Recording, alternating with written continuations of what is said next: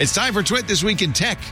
It's the return of Stacey Higginbotham for one week only. Special appearance. We'll also talk to Ben Parr, our AI expert, and my good friend Allyn Malventano, former host of This Week in Computer uh, Hardware. He used to be under the sea. Now he's on solid state uh, as an SSD expert at Phison. We'll talk about, of course, solid state technology, new memory technologies, AI, AI vandalism. I say it should be illegal, and a whole lot more. It's all coming up next. Yes, the Vision Pro on TWiT. Podcasts you love. From people you trust. This, is TWiT.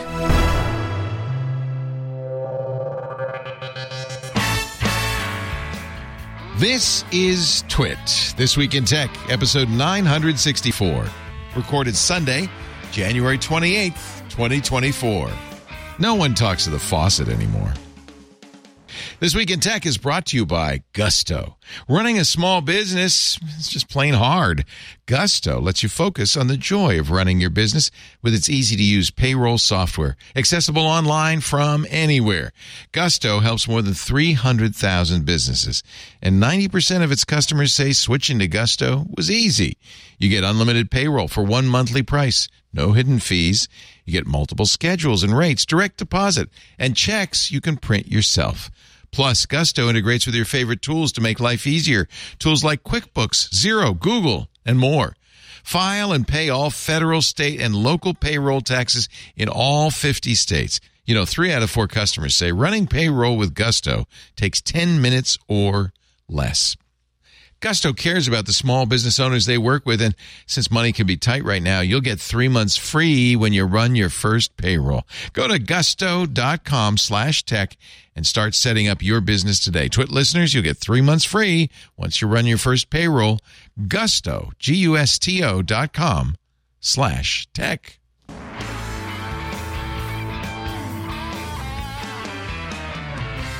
It's time for TWiT This Week in Tech, the show where we cover the week's tech news.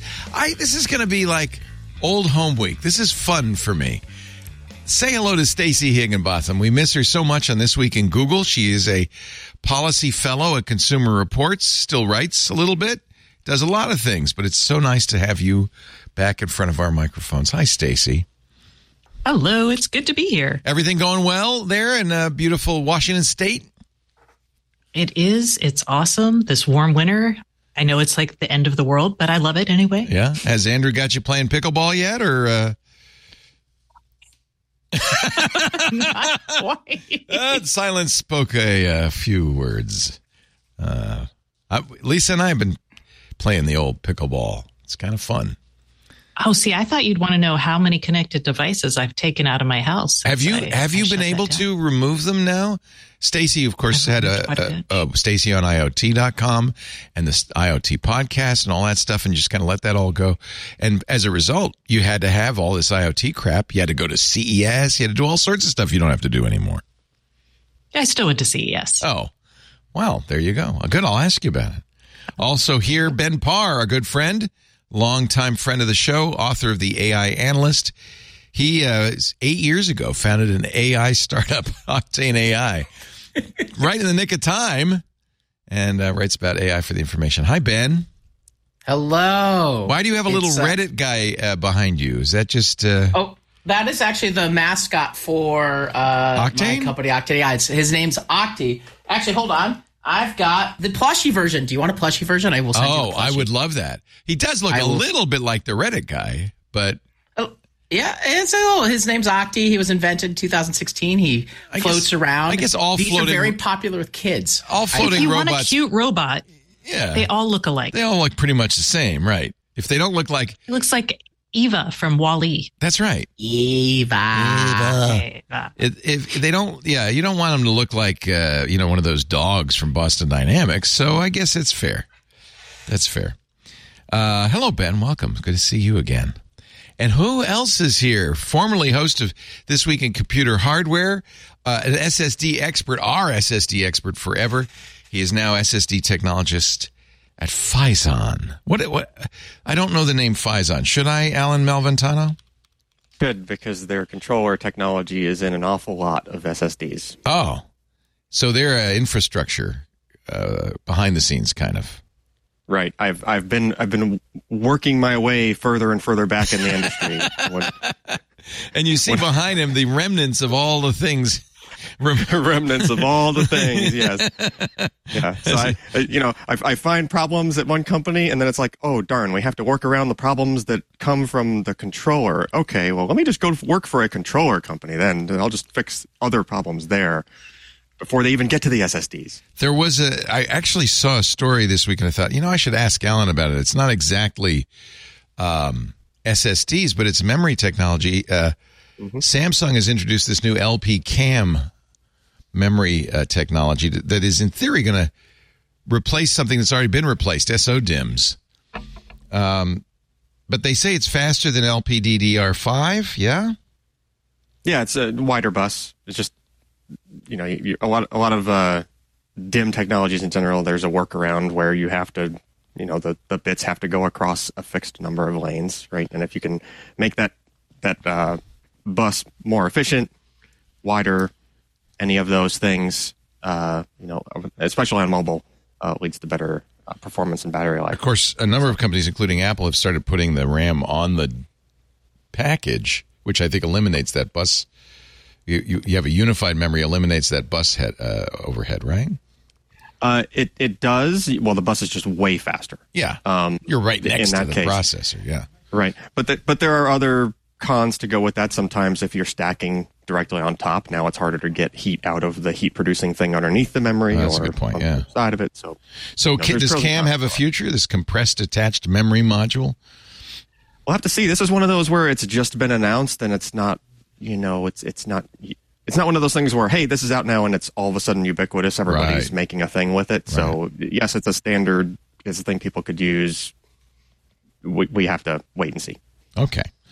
Well, see, I see these things and I think, boy, I wish Allyn was here. So now that you were here, I asked you about that.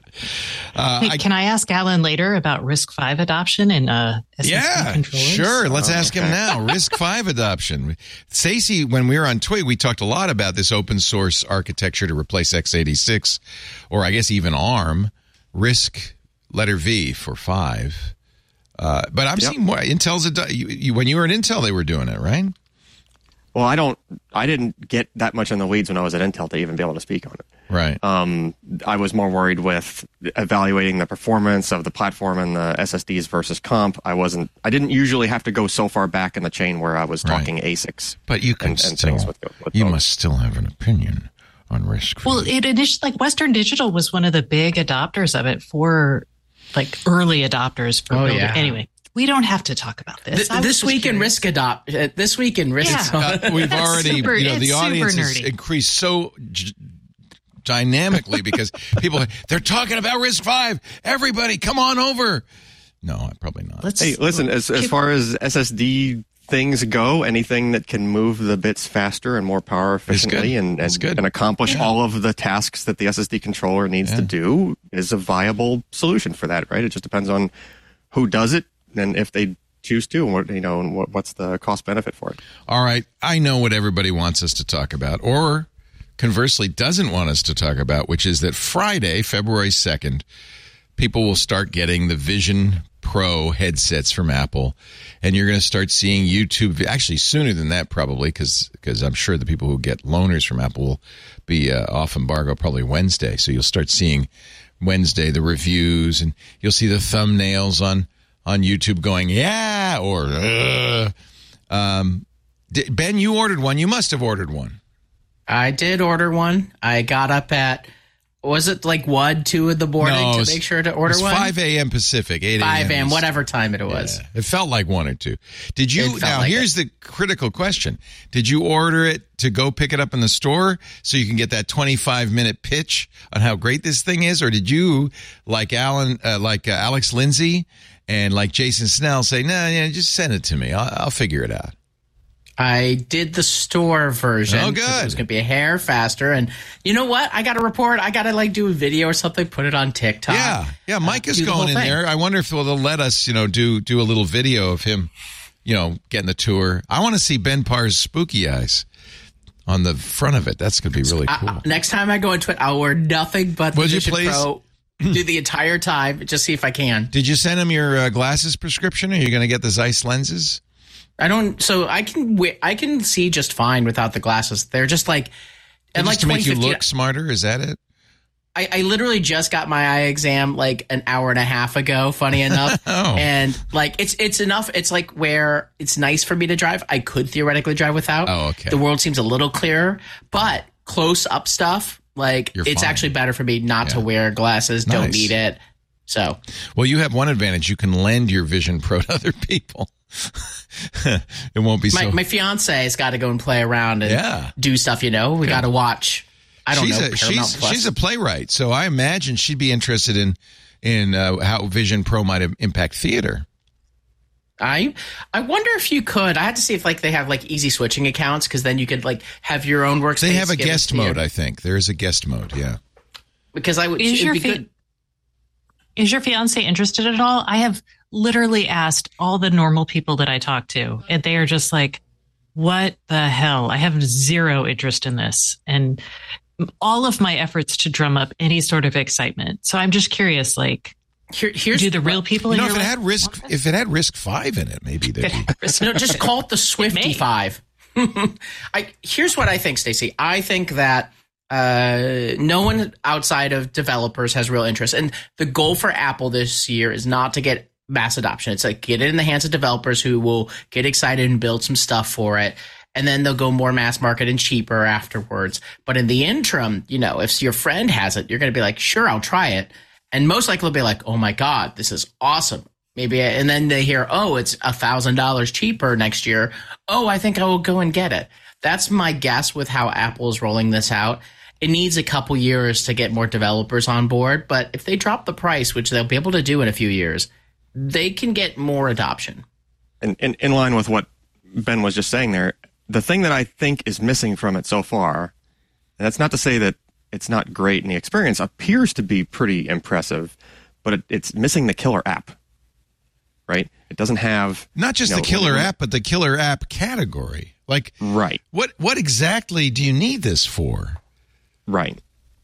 Yeah, and and so I think in order, you know, they're they're they're in this chicken and the egg proposition right now, where they need to get the hardware into way more hands, so that there's enough developers out there to to try to do something cool with it that really sets off, sets it off. And then don't be surprised if somebody does something really impressive with the technology, and then Apple just immediately acquires that thing and then spins on it for a year and makes it, you know, way better, and then uh, ships it as you know, with along with whatever the next generation. Any any guesses as to at least the the area? Will it be a game? Will it be watching uh, videos? Will it be that spatial video that they're pushing, where you can take a pic, you know, a 3D video with your iPhone, and then it's like you're there in the Vision Pro? Will it be a?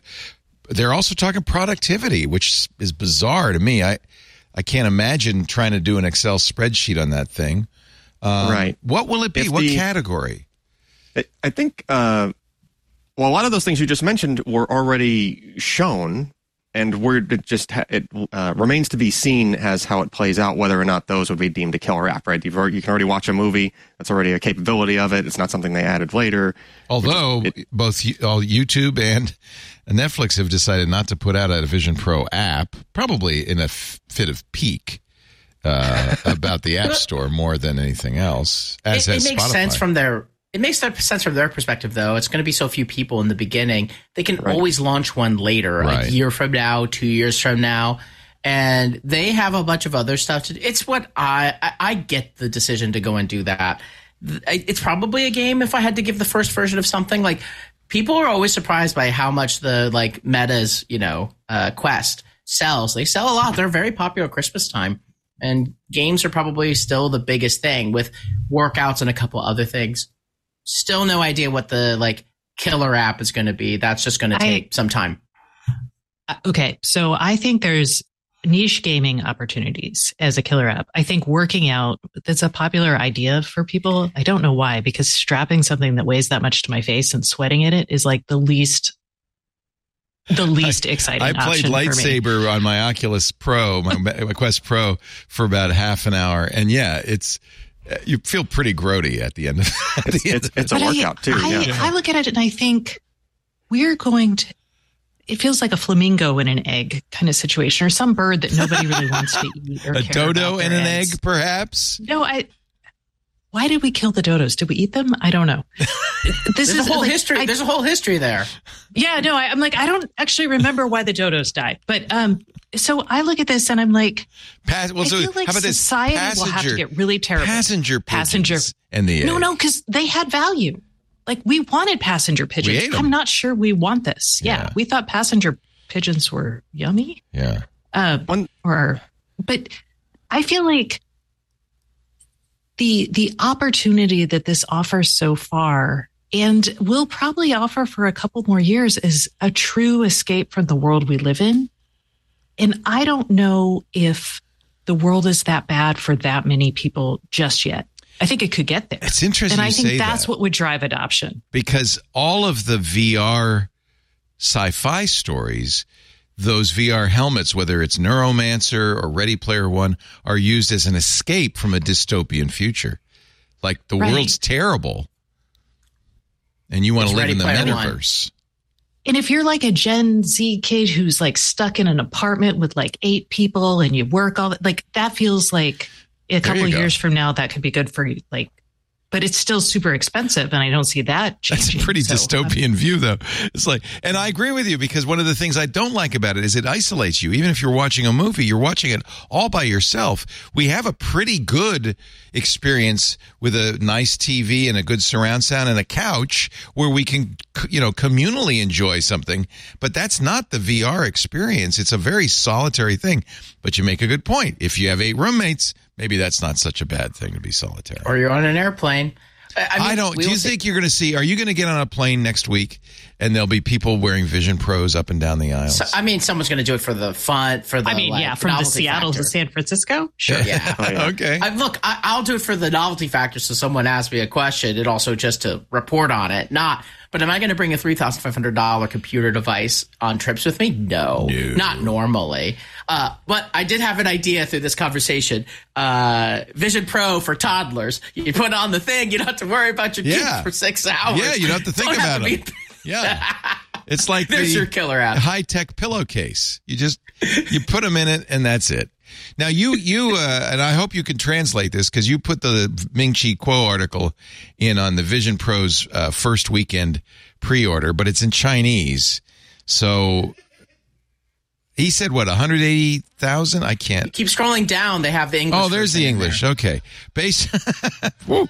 Thank you. Based on pre-order inventory and shipping time, Ming Chi Kuo, who's, you know, usually fairly accurate, estimates that Apple sold 160 to 180,000 Vision Pros during the first pre-order weekend. It did the date did slip out to a month. Uh, I don't know where it is today. Um, he says it's about 5 to 7 weeks within hours. Um, they say Apple says I think that they can make as many as half a million a year because the limit the limitation is actually uh, those Sony screens inside it. Uh, and Sony has said we can we can't make that many. So half a million a year. It's not intended to be a big seller though. This is Apple releasing something for a very niche market. They hope mostly developers, and then using some very high end Apple fans as beta testers, basically for a whole new concept of computing. That's what I see. And uh, Jason Snell explained this on MacBreak Weekly. He said, if you're Apple and and you know you need the next best big thing right after the iPhone because the iPhone's not going to last forever, so you know that you've got to find something. One of the things you're going to try is this kind of maybe AR glasses idea, but you don't have the technologies yet to release that. So, in order to be ready when it comes 10 years from now, maybe you've got to start trying stuff out now, knowing it's a small market and it's an expensive market to be in, and it's all it's going to be a money loser for years to come. But this is, but Apple can afford it, and this is what Apple needs to do. You agree? I mean, that's what Google thought when they released the Google Glass way back in the day. We've all seen, we've and all seen, HoloLens. yeah, we've all seen this before. And I wonder if 2024, given all the craziness around the election, given interest rates, given all of this, if and Apple has tons of money, will investors let them play this out to the extent they need to? And that's a really open question. They, they get a lot of leeway. It is an open question, but they're going to also let them do a car in some amount of time. Uh, the I feel like there is actually a lot of interest in like smart glasses. Like uh, the Meta Ray Bans are actually more popular than people think. People do like those. Mike things. Elgan was on uh, a couple of months ago, and he's swearing by them. He almost he got me this close to buying them. And those are The prescription glasses. You have good speakers in the temple piece, and they're decent battery life. I think he said four or five hours, right? And it's got a camera built in. They just added an AI feature where you could take a picture of something, and the glasses will then tell you what it is, or do some sort of, you know, Google Lens style uh, search on it. I, I want them. Although they're they Meta Ray Bans make a wider version because even your wide version is just a hair too tight on my face. Oh, Okay, you're like my- me. You got a fat head. I got a fat head. I got a too. fat head. Yeah. Uh, I, I, but the idea, I think Stacey's ma- makes the ag- exact right point with like, you know, they're thinking like 10 years down the road, maybe the technology is good enough to get into like a glasses format, which I think people are interested in. I think people The, do like, want vers- this. Yeah. Yeah. But there's a lot holding it back, Stacey. There's battery life, right? Uh, that's a lot of compute power if you're really going to do something more than these meta glasses do. Yeah, there's tons. I mean, there's tons of hardware development. There's, I mean, there's quality internet connectivity that really hasn't been solved for something like I know, like we think it has, but you get. I mean, like there's a lot that needs to be solved here, and I get why companies are like, yes, we must invest in face computing because that's the next obvious option.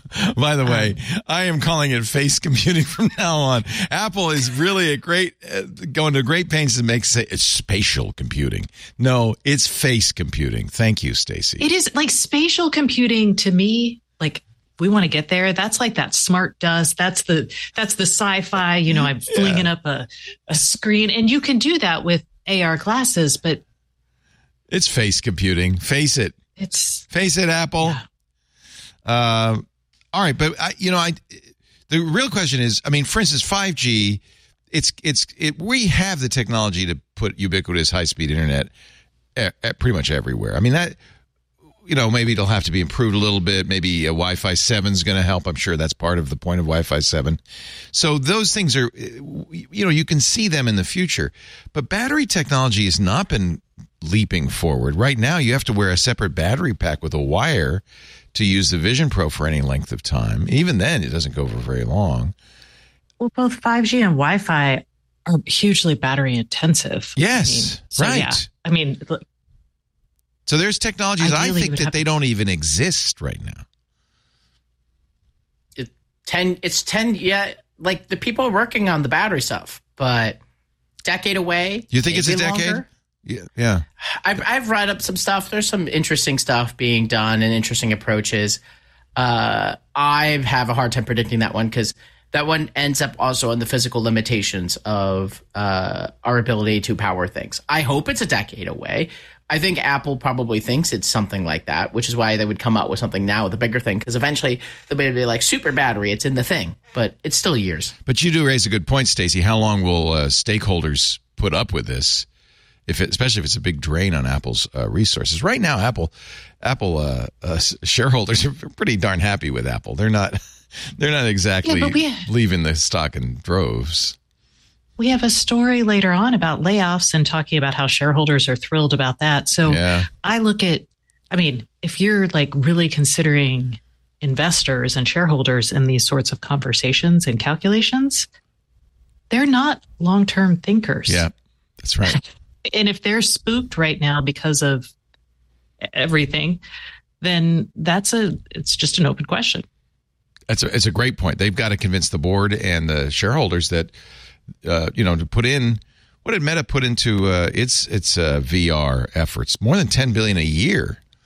I'm Which is not a success. yeah, and is not paid off. Uh, although to AI. yeah, Yeah. they pivoted to AI. In fact, that's a, that's the other question. Maybe Apple's making a mistake going all in on AR. Should they be going in on AI harder? This is such a dumb question. Sorry, Leo. Thank you. I appreciate that. It's good to have you back, Stacey. They were wondering. They were wondering how long it would take, and uh, I think that took about twelve minutes. So thank you. So no, I'm sorry. teasing. Just- no, no, I love. no. It doesn't bother me at all. It is a dumb question. Tell me why. because look for any sort of AR experience. I mean, if we if we think about the hardware that we need to have for shrinking the hardware down to give us like true computing on our face or whatever spatially, there are going to have to be new interfaces. The best interfaces that we can possibly have are going to be, if not driven by like uh, AI, like uh, learnings in AI, I, am losing my words here. But AI is just a crucial part. It's like saying I want to build a computer today without considering the latest wireless. Yeah, you need AI, AI in these glasses. Part of it. Yeah, you need it, or it's not nearly as useful. But if you can use the glasses or the spectacles or the nerd helmet or the uh, whatever you call it, if you can use it to look out at the world and get inform, get uh, you know analysis and information back, that's much more useful than if you're just you know playing pong. So I agree with you. Yeah, it is. A there's a lot question. of. Re- I mean, look, there's a lot of reports. They're working on AI for sure, on interesting things internally. Apple's just always later, but they do it where it's much more perfected than others. So. Uh, it's a, uh, it's. I keep on saying it over and over again. If there's just one company where I'll never really bet against them. It's yeah. Apple. You yeah, know, like smart. people were like the watch, man. The watch is pretty dang popular. Like they've the done a good job. Was it was a form factor we already were wearing.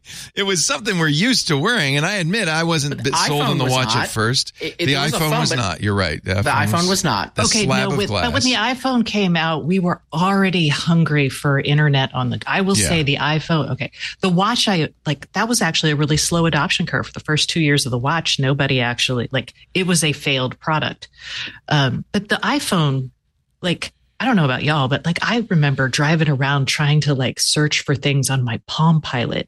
You know, and yes. we had our like Nokia phones. Yes. Like that just democratized it. So I think the demand and hunger was there for yeah, we all had uh, blueberry, blue, blackberries, blueberries. We all had blackberries. Blueberries. I'm dressed as a blueberry. There's a difference. We all had blackberries by then. Um, Hi, this is Benito. We all that also had Google Maps, so like that's kind of the killer app that Alex Kill, was talking oh, that. You're right. So so killer app for the iPhone was Google Maps. It came with Google Maps, yes. right?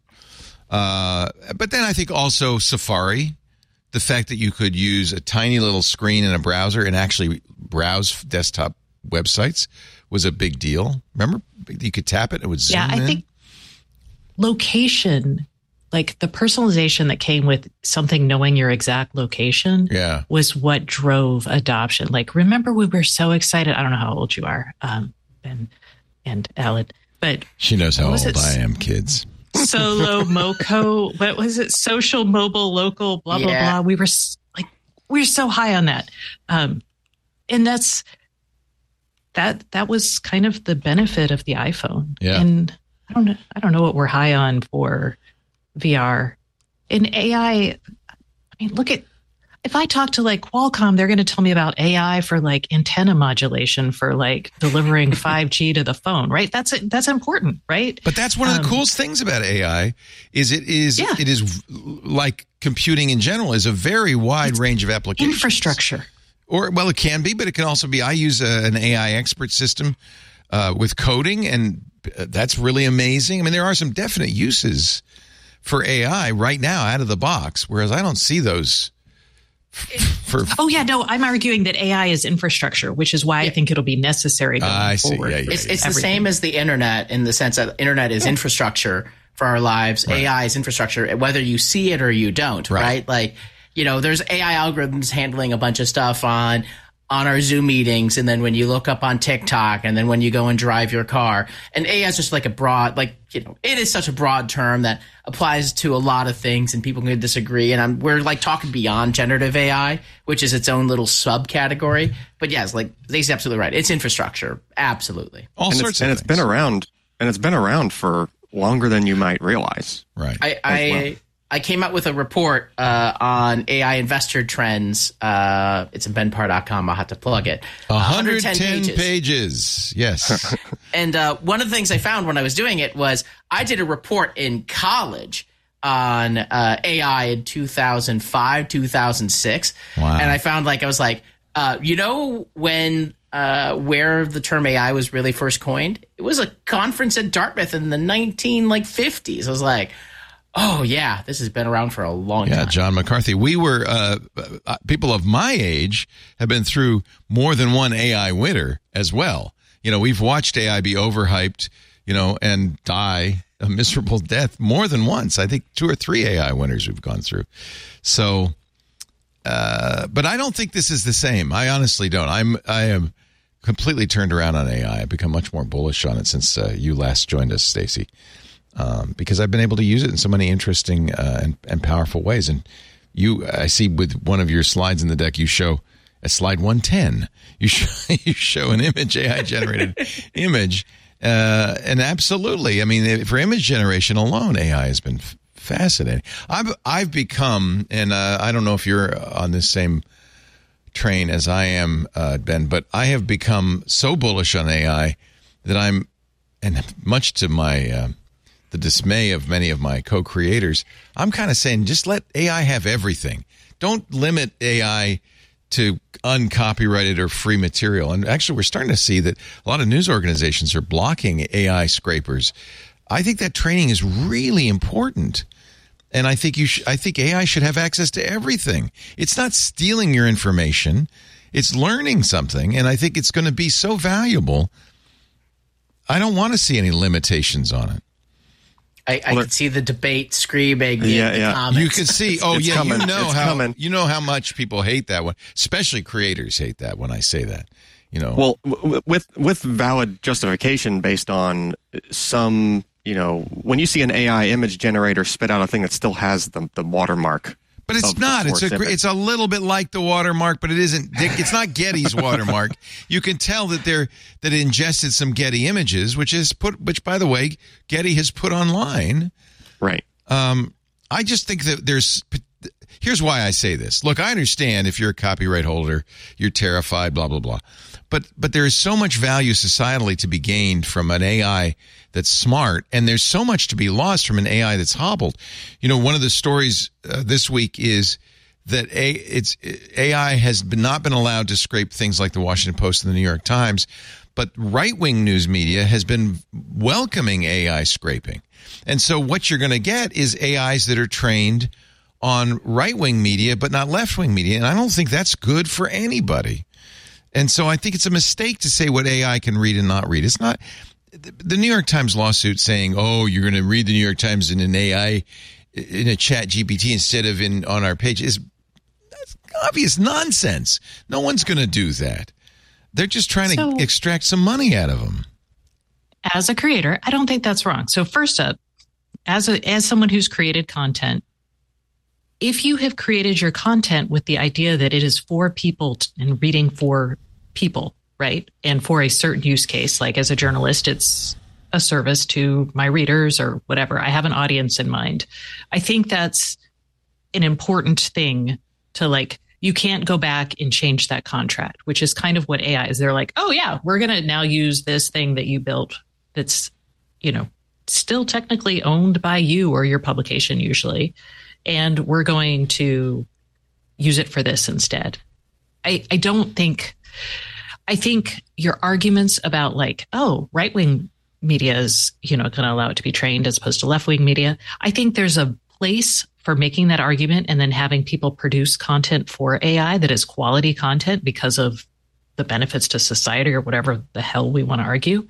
But I don't believe that saying I should give my content to a multi billion dollar company just for better training of something they're going to make money on is really what if they argument. what if it weren't uh, for them to make money what if it were uh, open source I, I i do agree okay, i don't yeah. i don't want to see google uh, or microsoft dominate or openai for that matter dominate ai i think it should be open source uh, but so I mean, if you would be okay if it's if it's if it's somebody's not going to make I money would, in your but? I would want someone to ask I right. mean, it's kind of like someone walking into your house and being like, "Man, this place is super nice. I, you know, let me settle on in." You're well, like, interestingly, I didn't the, invite the, you in. The reason this is happening is because these companies uh, uh are saying you have to ask, and and OpenAI and Google and others are asking.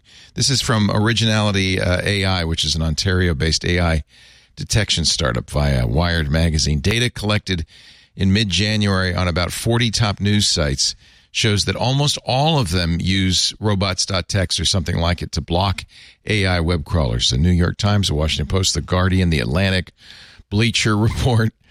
OpenAI's GPT bot is the most widely blocked crawler, but none of the top right wing news sites surveyed, including Fox News, The Daily Caller, Breitbart, block any of the most prominent AI web scrapers. So they're actually explicitly saying the sites that are blocking it are explicitly saying, no, you can't look. And to their credit, OpenAI and Google are honoring it. But you can see the problem from a societal point of view, even to that. So uh, yeah, well then what what's to stop, I don't know, Microsoft or Google from saying, "Wow, we have a huge bias problem, and it's partially because of our trading right. data so biased." Let's well, go we've find, seen that happen. Go. What I wondered about, we've, we've seen I, that happen that with article. face recognition. I mean, face recognition is notoriously terrible on people of color because it's most, and this is just an inadvertency. This isn't even intentional, but it was trained mostly on white faces. So of course it's terrible on people of color. So, but you want to fix that. You that, or do you just want to abandon face recognition and say, well, we should just never use it? Something I, I was curious about after reading that article was, um, is it specific to AI or is it just that you have a set of websites that are trying to get as much traffic as they can more aggressively, and so they're just a lot more lenient with their robots text file versus the other sites? Hmm, I don't know. That's I didn't know. Question. You, see, that's and it wasn't and it wasn't uh, clarified in the article either. Right. So I don't know what. well, you can't. It's you can't determine the the intention. You can just merely look at their robots.txt and see what I mean, they're doing. Is, right. This is also deeply related to, and I know is to the state of media, which we talked about before we got on the show. Which you know, if media were doing really excellent right now, there'd be less issue. Uh, media is suffering. We have seen lots of layoffs in the media world among our friends, uh, and the like. This might be a killer for some who have really cheap, slow margins or uh, thin margins, or it might be a savior if they can get a payout from someone like an OpenAI or other. But like long term, you know, cat is out of the bag. Uh, people are going to have like this is why there's Mistral and others that have, like raise money because they're building the open source version of this. You could run the large language model from your phone or on your own device. And eventually, people are just going to have their own stuff running, and the thousand people, a billion, a hundred thousand people are not going to all ask for permission each and every single place. Well, but really, the interesting thing is, so you're talking about Mistral. I use that, and I use Open AI's, uh, rather, uh, Facebook's uh, Llama, both of which are open models. But those models, those are the ones that are being trained on this giant database of of, of internet material. When I put this on my local machine, I'm doing the fine tuning with with various content and stuff, right? So it still has to be. These are still from big companies training right in the, giant in models, in, very expensively, by the way. I'm, uh, I'm not going to be shocked if you just like, and I'm already seeing it more and more startups and others like doing their own training of their own models, and it'll become cheaper. Oh, that's interesting. To go and Isn't do, that interesting? And it'll be right. easier and more effective to go and do. Who does Where, Mistral? Like, Where does Mistral come from? That's a company, uh, Mistral France. AI, right? Yeah, they're they're based in France. Uh, Andreessen Horowitz backed them. Uh, they're not that old. They're like less than a year old or so, but it's like top researchers got together and uh, sometimes you know they throw a lot of money at something like that it doesn't work. They do seem to be working. Uh, it's providing a different kind of value uh, for those who want to have a lar- more control for their large language model. There are a Everybody, couple. Go ahead. So, so on the subject of that uh, training at the edge uh, and training with your own data sets, and this was the last thing I was expecting when I was in talks to move over to Phison they're working on an AI thing. Interesting. And it, I was, and it was shockingly not gimmicky. Like my immediate assumption initially, wait, SSD companies working on AI? What are you guys doing? And then no, actually, it was a completely legitimate use case. And there's like, okay, well, you have a GPU, it only has so much memory. How do you train a model that's too big to fit in the memory? Oh, you can add some SSDs to ah, the system. A swap that, file that are meant for that. Yeah. Oh, look, in essence, right? But you, but you have to you can't just plug that in and hit go. It doesn't work that way. You have to develop the actual technology and the software and everything to work together. So even, it really is a you know, gold we, rush. We isn't it? it? yeah, we teased it at CES. We're working yeah, on a thing. And it's, it's a gold rush, like for a legit purpose. Yeah. So I've used two different uh, programs, and uh, I would like to tell people about them. One is called Ollama at ollama.ai, and it's based on Facebook Meta's uh, open uh, AI model Llama, Llama 2. Uh, but you can download other models, including the Mistral models. I've set that up, and I've also played with something called GPT-4All from Nomic. Again, the idea is you download these models that are trained by sometimes by big companies, sometimes by Mistral, sometimes by a variety of people. These are the the various models you can download. You can show the screen, um, and and then you would then either fine tune it or create your own AI. One of the most popular things uh, to do is to uh, create a PDF reader that could summarize content for you. And I've been doing that locally, and it's great. It's really, it, it's kind of amazing what you can do, but you do still need these big models. I think that'll be very interesting. Do you think, Ben, actually, there's going to be a, a, a lot of people who will be training their own models eventually? Oh yeah, I'm already seeing more and more startups, you know, with a lot less resources training their own models for very specific things. Already seeing people train models like they may use the basis of a mo- of an open source model and they train it a lot more. Right. Uh, but they're training it on things like you know the medical industry, for example. You're not going to go and use out of the box Right. Chat GPT, OpenAI. Well, you might use you might use the large language model like Llama to do the basic language stuff. So somebody's generated that, and then you're going to fine tune it for a medical application. Well, and you and you have to compartmentalize that for HIPAA. You can't. The data can't go the other way. Can't go out of your. Yep. uh, Right. that's really interesting. Boy, uh, we uh, we I I feel like AI is the thing that people should be focusing on right now, The- not AR. the- but as you thing- as you say, that's a dumb distinction, Stacey. I'm making a, a silly, foolish. Well, just saying AR versus AI is It's dumb. not really the Um, way it is. They, they go together. the You're next- right. No, it's an excellent point. Yeah. The, the next thing I want to see, which I don't know if it's going to happen. I hope somebody does it. If anybody's listening and is working on it, then more props to you. But like, we're we're getting pretty close to. If you've ever seen the movie Her, where they had the AI, you real download the software on the phone, and, and and like, and I want to see the thing where you train your own model. You you plug in some piece of software on your desktop. You train your own model on all of your own stuff. right. Right?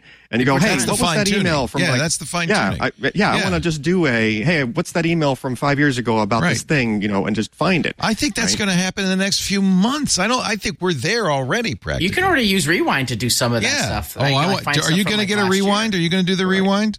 I, I, I'm buying every single hardware. Did you buy device. So, Humane? like, I I have not bought Humane. I will do that. I that one is a hard value prop. Yeah. like the Rabbit R1 is a much. Did you get a Rabbit? device? I got a Rabbit. I really and wanted I bought the a rabbit. Rewind pendant. Yeah, yeah. I, I will see. I'll get a Humane pin and go and try the whole thing out. I'll try every single. So all of these devices are designed to have. They still, I think, all phone home though, right? Nobody's running locally, especially the R1, which really doesn't even have any apps. It just phones you perplexity. can't run Yeah. any of those locally. Yeah, but it's adding the fine tuning from your life. Not so much Right. Rabbit, but definitely uh, Rewind.ai and the Humane AI pin. It's recording your experience, your exchanges, your experiences and stuff, and then adding that as a fine tuning to an existing LLM. I, to me, you're right. That's her. In fact, chat, it was no accident, by the way, that ChatGPT, when they added an iOS app and an Android app, had one of the voices sounded surprisingly like Scarlett Johansson, like a very.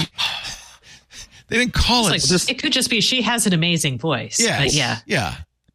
Hey, we, I just- want, we got to take a break. This is a great conversation. Don't hold that thought, uh, Allyn. I want to keep going, but I do have to take a break, or we or we will be going way too long. Our show today, we got a great great panel, by the way. Stacey, it's great to have you back. I missed you. Welcome back. You and I are going to do the book sh- the book uh, group on February eighth, right? We are. That's the most depressing book I've ever read. I want to thank I you was for like, that. Y'all, did we really need to do this one? so But yeah. depressing. I love Paolo Bacigalupi. I loved the Wind Up Girl. His new one is the Water Knife. I haven't got to the end. I'm hoping like the, that suddenly the sun will come out. It'll start raining. Everything will be beautiful, but maybe not. I don't know. It's a little grim. No, that's not going to happen, is it? Well, we'll talk about it February 8th in the club. That's going to be Stacey's book club. Maybe next time, can we choose a happy book? Just next time, please. I, I put happy books on the things. it's the people. one picks them. it's the people. It's the voice of the people. The voice of the people. Ben Parr is the voice of AI. Uh, he is the author of a great book you should read, The AI Analyst, co founders. Eight years he's been doing AI at Octane AI. Great to have you. And of course, Allyn Malventano now at Phison, which is uh, just as easy to pronounce as Solidigm, but only a little bit harder than Intel. He's been in all three. I am, I am dragging the SSD industry into the future. his next company will be Cyberdyne. Cyberdyne. We thank and then you. all. you might as well, you know, I'll be working with Ben and we'll just take over the world. I thank you all three for being here. Our show today brought to you by NetSuite. Once your business gets to a certain size, the cracks start to emerge. You see this happen every time. Small business, you know everybody's name, no big deal. But as soon as you know you get to the point where who did did we hire you? Are you new? And then there's just just too many people, too many manual processes to keep track of. This is If this is where you are or about to be, you should know three numbers 37,000, 25, and 1. Okay? I'll explain. 37,000, that's the number of businesses that have upgraded to NetSuite by Oracle. NetSuite is the number one cloud financial system, streamlining accounting, HR, and more. 25, that's that's how old NetSuite is. It turns 25 this year. That's pretty impressive. 25 years of helping businesses do more with less, close their books in days, not weeks, and drive down costs. I bet you can guess the one. You're the one. Your business is one of a kind. So you get a customized solution for all your KPIs in one efficient system, a single source of truth. That's another one right there. Manage risk, get reliable forecasts, improve margins, everything you need to grow all in one place. Right now, download NetSuite's popular KPI checklist designed to give you consistently excellent performance and it's absolutely free. netsuite.com slash twit. That's netsuite.com slash twit. Get your own KPI checklist, N-E-T-S-U-I-T-E, netsuite.com slash twit. We thank them so much for supporting This Week in Tech. Great conversation about uh, about AI. I'm like you, kind of Ben. I want to try all the AI things. I don't want to try, unlike you, I don't want to try any of the VR things. I, I, you know, I, I got this close to buying the Vision Pro. I mean, I literally, I did the face scan, uploaded my prescription, and I got my finger hovering over the $3,500 button. Actually, it was more because I had to buy the $200 travel case. I had to buy the extra sweatband. I had to 99 bucks. I had to buy the uh, glasses because I do need corrective lenses, $149. So I got it well over $4,000 before I was done. Uh, and then I said, no way. I said, I have an Oculus, uh, I have a Meta Quest Pro that I spent $1,400 for. That's been just, it's got a nice thin layer of dust on it in my office, collecting dust. I knew this would, I would buy this, I would use it for a week, get all excited about it, and then it would just collect dust. I couldn't, I couldn't justify that. So, unlike you, I'm not buying one of those. So my my point before the break, yes. which will parlay us into the rest of the topics, I'm sure, which Please. applies to both the the vision related things, the the VR things, and the AI discussion we just had. As far as having a thing that's very powerful, like in your house, in your possession, right? Yeah. And the reason I'm bringing this, this up is all these technologies that were like, oh, well, this might never get here to this state where you can just have the thing in your house doing all of it. It's going to have to go to the cloud. Not necessarily, right? Like, um, I bought this 25 years ago. This is a smart media card for those who remember what they are. This is Wow. 2 meg. Wait a minute. What? Wait a minute. That was like a memory card for what? Smart media for cameras. Oh yeah, I For remember. I- giants. Yeah, for giants. Look how big card, that is. right? Yeah. Okay. Look at how big that. Well, it was really thin, but you know, okay, Yeah, yeah. I had And one of those, yeah. uh, so that's two meg. A few years later, Sony made this little MicroVault USB thing that was really tiny. That's two gig, Wow. right? Yeah. And then uh, here's an M.2 2242, two terabytes, Wow. right? Yep. Uh, and that's across the span of 25 years. Yeah. So that's a million X. It's kind of remarkable. I mean, we saw this with Right. hard drives too, but it's really remarkable. And and what uh, I find fascinating is that there was a lot of concern early on that these would not be as reliable as spinning media. They're ac- what what's your experience? They they seem like they're actually as reliable, if not more reliable. As long as you understand what the caveat is, which is just for flash memory, there's a finite amount of times you can rewrite a spot Right. on it. But you got wear leveling. You've got all these Surprisingly, technologies. Surprising. car did not understand. Yeah, and there's technologies to you know I mitigate remember that. uh, Woz coming onto the screensavers in about 2002, uh, and he had a, uh USB key around his neck, and he said, "This is this is two gigabytes. Everything, everything I could Actually- ever want is on this." Actually, it might have been this because it came with a little uh, you, A you know, silicone pouch. Yeah. and a little yeah, a little It lanyard. probably thing. was that. And I was Could thinking, have been. ooh, two gigabytes, and his his whole life is around his neck. Now my iPhone, this has 512 gigabytes, or some people even are getting the Vision Pro with a terabyte. Did you get a terabyte, Ben? I did get a terabyte. I'm going to get the most amount of space. Okay, well that's good. No, you're future proofing it. Mm-hmm. Yes. Yeah, but all, but all these technologies that you would think have to use the broader internet and the cloud and has to be in a big server somewhere on another state. not necessary, No. right? Just give it a few years. It's the same compute will be in your house. Yeah. I don't think the business models like I, I would love that and you're right. We totally could have computing more do more locally. But the business models don't make sense because then companies can't control it to the extent that they want to and monetize it to the extent that they want to. Also, yeah, it's mostly business models, but also people have become less trained for it. I'm There's real a- cynical about this. Yeah, Leo, I don't know if you have an article related to this for this week, but the, or covered in recent weeks, but there's a big battle between the the home uh, home cloud where you take all your devices and have them, you know, to, on your own server versus using whatever the company's um, you know cloud based server is. For example, there's been a thermostat company in the news recently that was going after the your home lab type.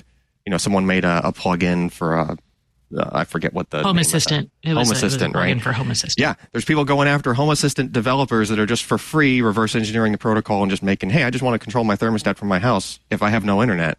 And apparently, that's a thing that you know these companies are taking uh, issue with. The public is a little really- schizophrenic on this because on the one hand we we talk a lot about privacy and we don't want these companies scraping our data and we know that you know a, a internet connected thermostat is of course sending that information to the company which is then selling it off to somebody mm-hmm. who for some reason wants to know how hot my house is.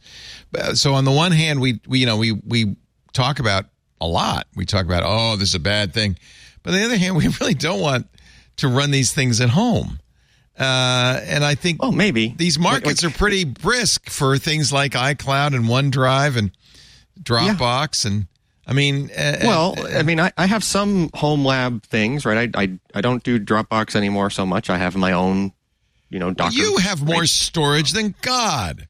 You're not. Well, you're not. You're also wanted to store way all more technically adept. Well, here's here's a better example. Here's a better example that someone can even run on a Raspberry Pi in their own home with a Docker container. And that you've talked with Steve Gibson on on Security Now a bunch about this, where you can have a Docker container that holds all your passwords Right. On a very small, doesn't need a lot of storage. That's Right. a completely reasonable thing, especially given all the data breaches you hear about. Uh, uh, you know, right? That's a you know very Yeah. private you, information. you would think people would be interested in doing that, and our sponsor Bitwarden, uh, among others, allows you to do Right. that. I Right. don't think a lot of people are.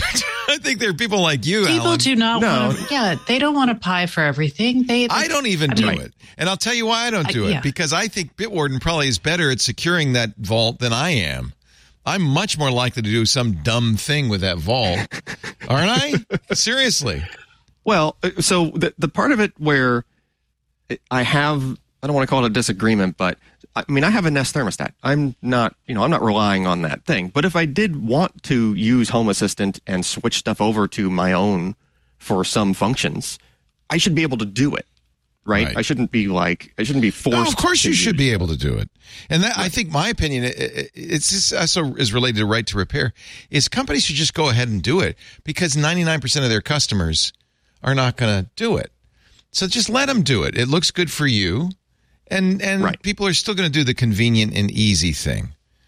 Uh, it's, it's why it's so bizarre that Apple is being so malicious with the uh, EU over its app store when it knows perfectly well, even if there is a third party app store available on the iPhone, that most iPhone users, like 99.9%, will never even know it exists, let alone use so I have a theory about this. Yes. Uh-oh. I think what is what's happening is they're they're not thinking today about the issue. They're thinking about the long term implications. So think about like basically my child doesn't pirate music because they never have had to, right? But I can pirate music because when I was You know how. up, Yes. really right right and you had to right Right. that was like how you got music um the kids the kids today um when you're looking for cheap solutions or reliable solutions and that's usually people who have less income and more time so generally younger people they'll train themselves to pull away from the traditional business models and use this stuff and companies don't want to open that door i don't think that's stupid of them I, I wish- Interesting. So Apple's concerned about. See, I always thought when you put a lot of anti-piracy protection on stuff, it teaches it, it, it- This is my example. I know this isn't exactly applicable, but copy protection teaches people to be pirates. it because it's only normal end users that are baffled by it. Pirates know perfectly well how to get around all this stuff. They're like Allyn; they know how to have all the storage and do all the things. And but but normal people who are thwarted by copy protection learn how to get around it. So the best answer, in fact, this is what the music industry finally came to, and Apple is not to have copy protection and lo- and just make it easy to buy music. And that's why your kid just buys music because they don't know that there's other They don't buy music. They don't, they don't even They buy use music. Spotify. they Spotify. rent it. They Yeah. rent it. They don't even buy it. They rent it because they don't know of any some other cases- way, right? Yeah, but you don't want to some cases train the thing- people on how to get around stuff. So you're saying, Stacey, that by providing a third party app store, Apple is teaching people that they can't get around it? Well, what I'm saying is by by leaving those avenues open, more and more people will see value Ah. in going around it. And then over time the number of le- users of the legit the legit I- app store reduces. And same thing with like home assistant or people. It's not so much the issue today. It's the people who are like oh i'm going to use home assistant and then more and more people do it and they make it easier. Home Right. assistant's getting better and better over time. Yeah, just You to- know, for people just- who don't know, including yours truly, Home Assistant is an open source uh, auto, home automation tool. it is an open source home automation tool So and this is like have- it's just the OpenHab or one of those. Oh Nobody God, uses. so you told me. You told me No- don't yeah, use. Yeah, no one OpenHab. uses OpenHab Nobody anymore. uses it anymore. Oh, Use home assistant's the way to go. Okay. if you're going to do it Yeah. I think though, by the way, You can anybody run it on a automating their home is already in the category of super geek, but that's just me. you know Yeah, Did you fair. take a lot of A home lot of- automation out of your house, Stacey, when you didn't have to do it anymore? I, I took so I took the Madam A devices, so the Amazon Echo devices all left because they were the most annoying devices. Yeah. I kept the Google, um, and am still hoping they get their act together on their their stuff. But and I did eliminate a lot of the stupid gadgets that You used to have a faucet work. that you could talk to. Do you still have a faucet you can talk to? So I still have a faucet that I could talk to, but that faucet only worked through Madame A, so now I can't talk to it. Perfect. That's that's a harder that's a harder uninstallation process, Leo. It requires plumbing. Right. So It actually, so I installed it myself. It wasn't so bad. Um, but I, I like to do things. do you run Home Assistant now, Stacey, still? no, No. no, I don't. The only thing I do is, is, tr- I mean, I have more home automation than the average bear, but it's mostly Stacey, just lights. if you might remember, if you watched this week in Google, used to her husband used to complain about how hard it was to open the blinds. Do you still have uh, blinds you can talk to?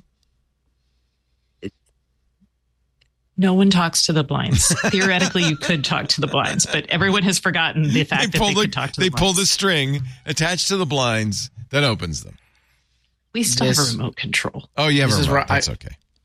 This is remi- reminding me my uh, fiance. This is when I got to. I saw you like a year and a half Yes. back in. Uh, my fiance had a play premiere in Sonoma. Yes. called Atlas the Lonely Gibbon. It's about uh, a smart home going awry, and like the it starts with the fridge exploding, and goes through all sorts of stuff, and like the impact of like what if you have AI running things, but also the impact of like how that affects things like relationships. Uh, I just had to go and plug because I love my fiance, but also uh, we are entering world war. these are going to be the conversations, and I think. Uh, going back to Stacey's original point before, you know, you have a free time as a kid, you're going to hack whatever thing you have availability to hack. Right now, you don't have the availability Kids to hack, don't hack on the nothing iPhone. no more. Kids don't But even know how to mean, type. like, kids don't kids know, know how to nothing. hack. Kids are would be kids are too busy playing the TikTok on their phone. They're not. You want to see a kid hack something? Take TikTok off their phone. Well, see yes. how they get it back on. Yes. That's all. I mean, seriously, you just good have to know what they want. What they know how to do is hack hard for them mom and dad. Yeah, they hack the parents. They'll, they'll learn how to pirate. By the way, complete aside, Leo, while we were having the conversation, I did make a phone. I did make a Midjourney of you as a pirate. I put it in the show notes if you ever oh, want to take Oh, I a do. look. Pirate, pirate Leo.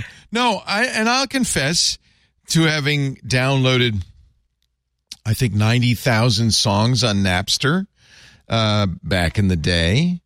Who, who didn't? That was around. Yeah, who didn't? Yeah. and that's why. yeah. By the way, Midjourney does not know what I look at look like. I just want to say, it is. Uh, I've had that problem. It looks pretty pretty close. If You you, think that looks at like it. me? Close-ish. Well, It's in the upper right, upper right is John Cleese. Yeah, Um, It's just an old fat guy, basically, with gray hair. I'm the generic old fat guy with big nose and gray hair. That's that's it right there. You might as well have just used that as the prompt. At least it got the hat right. Actually, my did uh, get hat right. somebody was asking me about my uh, chess.com uh, login because I um uh, I used uh, a uh, AI for it of me, and it kind of from a distance it looks like me. I can't show it because I'm not logged in, but all right, I'll use this pirate somewhere. Thank you, Ben. You're welcome. Actually, I love. Midjourney. I think playing with Midjourney is great. It's one of the pieces that made me kind of start to think, you know, I want a smart AI. I want a good AI. And I don't really care if Thomas Kinkade, the painter of light, is pissed off that Midjourney can do a crappy painting like him. That just doesn't seem to me to be a, a societal problem the the heirs of uh, George Carlin. Look, I, you know, I understand. I support the heirs of George Carlin, who are very upset about this fake George Carlin uh, comedy routine uh, titled "I'm Glad I'm Dead." Okay, maybe that was a little offensive. Uh, it's not very funny, but it is. Uh, but for people who are George Carlin fans, maybe they're kind of happy. It came out a couple of weeks ago on on YouTube channel. It's from a podcast called Dudesy. Will Sasso and Chad Kultgen. They're being sued now by the estate of George Carlin. We have to draw a line in the sand, says daughter Kelly Carlin. Do you think they'll win this suit? I feel like they have a fair argument. Yeah, I really agree with them. I would sue in that case too. I think they're going to lose. I am not a legal expert. Do you can you sue all. Rich Little for doing an impression of George Carlin? Th- like, That's uh, that's different. Is this- it? so It is. legitimately over the course of the next two years, we're going to start to get some answers to a lot of questions that are surrounding the legality of certain From things courts. with From the courts. from courts. It's going Yeah. to take a while. Like I don't expect major rulings or like to be in effect this year. It'll take several years probably. In You know what I fear though, Ben, is that we're going to get conflicting rulings because there's so many courts involved. oh for sure. And Supreme so Court. you're going to get some it's going to end up having to be but and then the supreme court's not going to really resolve this i don't think i think they're going to do a very constrained well in this one case i don't know Supreme. If there's lots of conflicting cases, the Supreme Court they've got to resolve will it. they've got to resolve they've got to resolve. It's gonna it's gonna be a thing that like we really will have to figure out like what is like the right line and Right. what is the right legal line and there's this is this is complex stuff that like we'll have to just get like four lawyers to go and debate for a couple hours. I will watch that. i will too Uh, because i don't i don't think there's a con- it's, um, even among our panelists there's no consensus at all Well, the other thing is like remember too, we don't fully understand every aspect of the technology. Like AI, like there was a story last like earlier this week, like an AI like that started like uh like it poisoned itself. It was essentially poisoned. It went rogue and it was actually deceiving the people who had trained it. Uh, and lying to them about like its training, and it could not. They could not get it back on track for training at all, and so they had to abandon it and like that kind of thing is happening and there is no real explanation f- yet from some researchers so i get my whole point is like this is like all cutting edge stuff there's amazing things you can do with ai we do not fully understand every aspect of it uh, we do not fully understand where the legality of the things are going to go and at a certain point the ai is just going to decide to make things on its own without you saying anything and then who is responsible then There's an interesting idea about like from a legal perspective, making AI a separate like legal class. Like Yeah, I think that's what you'll have to do. Because humans can do interpret, can do, you know, can, I can do a George Carlin impression. Humans can read your articles, Stacey, and then summarize them to somebody else. And those are all, I think we all accept normal uses, transformative uses of content. You're, you you feel like it shouldn't be a, a machine. In fact, you're very specific. You shouldn't be a profit making machine. You would you would say a nonprofit that's okay. It's going to be very hard. You're going to have to create new classes. I think you're right. Well, and I mean, there's going to be a, I mean, just on the create like content creation side, over time, if you have AI generating everything, it's going to devolve into crap, right? So you're going to have to have people in the mix somewhere and you're going to Yeah. have to That's right. pay them accordingly. So we just, we're in this like weird area where we're just like, ooh, let's arbitrage this and make all the money and gather all the, gather everything we can. Well, let me ask Ben because you're the, you're trying to make money on AI. Um, I think there's such potential for AI. I mean, if we really want her, or you know, if we want AI to design chips, AI has already come up with uh, interesting new medicines. Uh, it's very good at protein folding. But those aren't LLMs that do that. Well, whatever. Just generative AI of some kind. In fact, I think it's a mistake to say LLMs are different than GANs are different than. It's all generative AI, and it all has, and all of them have to i- ingest human created content. I agree with you, Stacey, that if for an AI to be good, a human has to have input. But we get such societal benefit out of it. I, can, I mean, really, this is going to be a very bitter argument. I can tell already. Uh, but Ben, don't we? Don't you think that that's it? I think you might hobble AI. I think you might actually kill AI in the cradle by being too restrictive on what it can read. This is the ultimate debate between, uh, for those who know, E slash ACC versus EA, effective altruism versus effective accelerationism, which, for those who don't know, is two camps. One being like, we should move as quickly as possible because AI could save lives. And every day you wait to train the AI is a life that didn't have to be lost versus EA's, which is like AI could destroy the entire planet. And so we should be very cautious because uh, have you seen Terminator before? Yeah. Um, Yeah, I'm not. I'm not a doomer, and I think that's a. I think maybe that's gone away. I don't know. Elon Musk was one of the. oh, no, no, no. It hasn't gone It hasn't? away. All right. No, no, no, no. Like, uh, uh, it's less like uh, prominent as before, but there's still like a lot absolutely there. It's just uh, more underground. And I have those conversations with. I'm an uh, that camp. accelerationist. You might be surprised to hear. I was I was never a doomer because I thought that's just sci-fi. But I- but I am now accelerationist. I believe in fact I might not even disagree with uh, Larry Page who says it's time for humans as a species to get out of the way of the next big thing. You know they have merch for that. There's an EA. There's an effective uh, accelerationist I know. hat. I had like to, I, had know. to send you. Some. I'm in that camp. I'm in that camp. I've been I've been uh, the machines have won me over. I, I may. I, I think Leo might may or may not be an AI. No one asks. I, I always find the well, answer. that's a good example. I'm a creator now. Admittedly, I'm at the end of my career, but I have hundreds of thousands of videos online that could be used to train an AI. And and in a year or two, we're not far off from a time when you could. I mean, the George Carlin's surprisingly good, when you would be able to create an AI Leo that looks just like this.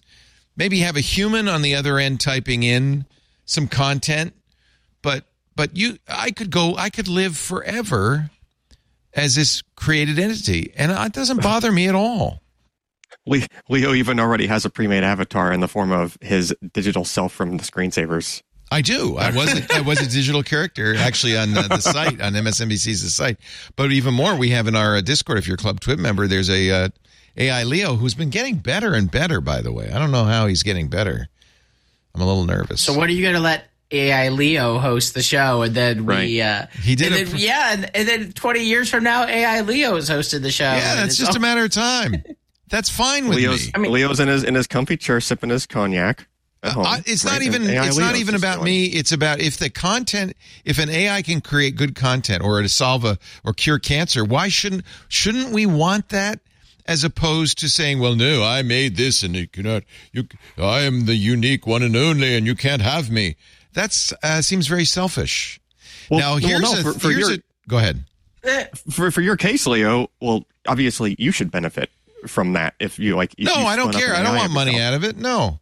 If it Well, helps but- people and does if it, if it fulfills the mission that we created TWiT to inform people about technology so they can use it, uh, more power to it. I now I agree with you, Stacey. I don't want Google to be making money off of it. So maybe that's the Right. maybe that's the difference. Well, and what are the assurances you have 20? I mean, you're going to have to make some provisions for if you have an AI Leo for making sure it's still accurate, which means you need someone because of You the type humans. of job that you You have. Still need humans. Yes. You're, so you're going to have to have funding for that. So then AIU is still going to need to make money somehow to pay for the humans on the back end to check, like QA humans at a minimum. Well, and that's of course OpenAI's argument was it got so expensive we couldn't be a nonprofit. We had to have a for-profit arm to to foot the bill. What do you think of the? Okay, actually, I'm going to take a break, and then I'm going to ask you what you think of Nightshade, which is a tool designed to poison AI, gives artists a fighting chance against AI. We're going to take a break and talk about that when we come back. Stacey Higginbotham, Ben Parr, Allyn Malventano, great to have you. The show today brought to you by Ecamm, and I know you all know Ecamm. We use Ecamm. So when I set up TWiT back in the day, we have big fancy hardware, switchers and mixers and all this stuff, and cost millions of dollars, very expensive. And then along comes Micah Sargent, who does iOS today, all on his Mac using Ecamm. It's kind of amazing. The leading live streaming and video production studio built to run on your Mac. That's all. Whether you're a beginner or an expert, Ecamm is here to elevate your video production from streaming and recording to podcasting to presenting to doing exactly what we do here at TWiT. Ecamm Live is your all-in-one video tool, perfect for simplifying your workflow. Ecamm supports multiple cameras. It supports screen sharing. So I mean, I'm I'm watching it happen on iOS today. We'll we'll switch to Rosemary. You'll switch to her screen. She'll switch to uh, a phone she's holding. Back to Micah.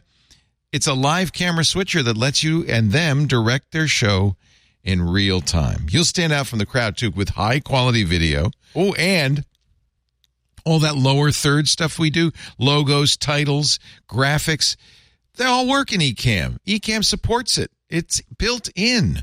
You can share your screen. You can drop in video clips. You can bring on interview guests. You can use a green screen. It works great with green screen and so much more. Join the thousands of worldwide entrepreneurs, marketing professionals, podcasters, educators, musicians, and other Mac users. Rely on Ecamm Live daily. I mean, really, this transforms your ability to do video production anywhere, anytime. Try it out right now. Get a month free when you subscribe to any of Ecamm's plans. Ecamm, E-C-A-M-M, E-C-A-M-M, ecamm.com slash twit. Don't forget to use the promo code twit at checkout so they know you saw it here. We are big believers in Ecamm, and I'll tell you, if I were starting all over again, boy, I would be using Ecamm. I absolutely would. Nightshade. This is a, an interesting product created uh, by the University of Chicago. Lets artists poison their image data, making it useless or worse, even disruptive to AI model training and actually screw up the model. Ben Zhao, the computer science uh, teacher who led the project, compared it to putting hot sauce in your lunch so it doesn't get stolen from the workplace fridge. this must drive you crazy, Ben. It doesn't drive me crazy. So, like, uh, I am a person who can see I sees both sides of everything here. Like the answer probably between that whole debate of EACC versus EA is probably somewhere in the middle. Um, I definitely tend to think that like AI will be a large scale good in the world. However, like we're going to see a lot of pain. We're seeing the pain now. we saw that with the internet. We saw that with computers. This is what happens with disruptive technology. And for technology to be really valuable, it has to be disruptive. And I don't right. think preserving print newspapers is the right way to handle this problem. Uh, I don't think, you know, Congress is now getting in the act trying to save AM radio. Sorry, it's over. and and we should not be subsidizing it or forcing companies to subsidize it. It's over. Time and tra- time and transition do matter. Like you've got like you think it's uh, so fast that we do have to kind of there's there this is the fastest down. I've ever seen any like technological revolution. I, I sat down with like I can't name like one of the world's greatest uh like investors and board members, and he's been around for many decades and never see this quick of anything. And so there is something to like we have like the transition takes time. Like we can see where it's going. Uh, but it is painful. It's already painful for you know people who need to rely on like art or copywriting. And I already know friends, and they already know people who have less work or have been laid off, or their consulting business is a lot less than it used to be. Obviously, there'll be new stuff and new things, but this is why the discussion of things like uh, UBI has popped up, and why even like Sam Altman talks about You know, you're talking about universal basic, income. income. so that every because you'll be all out of work. My, everybody should get a thousand dollars a month from the big tech companies. You know, I think nightshade should be illegal. I think these guys should go to jail for poisoning AI data. That's what I think. What? No, Yes, That's I think that's crazy. like vandalism. I'm going to go with Stacey on this one. that's vandalism. You're vandalizing AI uh, models. This is look. If No, someone wants to make the you- sh- go, Stacey. Yeah, if you want to, if you want to, it's basically the, to me, it's the equivalent of somebody who's walking behind you if you're recording like a TikTok video and flipping their middle finger up, right? Or like the guys who walk behind newscasters and like do something I- rude. I, yeah, and you're right. It's legal. It's legal, and but it's rude. Uh, and more to the point, it doesn't do any These real damage. people, this Leo. is doing These are real multi-billion dollar corporations. Well, no, it doesn't care if it's multi-million dollar or open source. It's just going to poison. It- One of the things it does, for gotta- instance, here's the Mona Lisa. What it does is it does a nightshade version. It looks just like the real Mona Lisa. Maybe it's a little darker, but actually, to an AI, it looks like a cat. And so the AI, This is so fascinating. the AI It's starts. teaching people how the AIs see things Yeah. and work. It could take fewer all- than a all thou- this hundred poison samples to corrupt a stable diffusion prompt. So, all this is going to end up doing is just they're just going to adapt and overcome. oh, believe me, believe me, sides. this isn't going to last five seconds. I agree with you. This is not really a threat. But if it were, it should be. They should go to jail. By so, Zhao says wow, I wouldn't go that far. should with go to jail. This is vandalism. Are we sure this is not actual AI Leo who is This all in is, favor this is of AI? vandalism. I'm just saying we have the opportunity for a technology. Leo's technology. trying to train. Leo's training his future AI. He's properly Yeah, right. to be like, Wow, Pay this attention, future. AI is way more conservative than I really thought. we have an opportunity to create something transformative that could be like fusion. You were saying the, the before the show that if we can if we come up with cold fusion, that's the kind of thing that could change everything. And of course it could. What this AI has that kind of potential, I think. In fact, I might even say AI might invent cold fusion. You might be stopping cold fusion by turning the Mona Lisa into a cat. Yeah, all the all the hot fusion guys are going to be, uh, you know, poisoning the, Yeah. the data set with This is their- vandalism. Maybe they don't, good okay, maybe they don't go We're to jail. Just a small fine.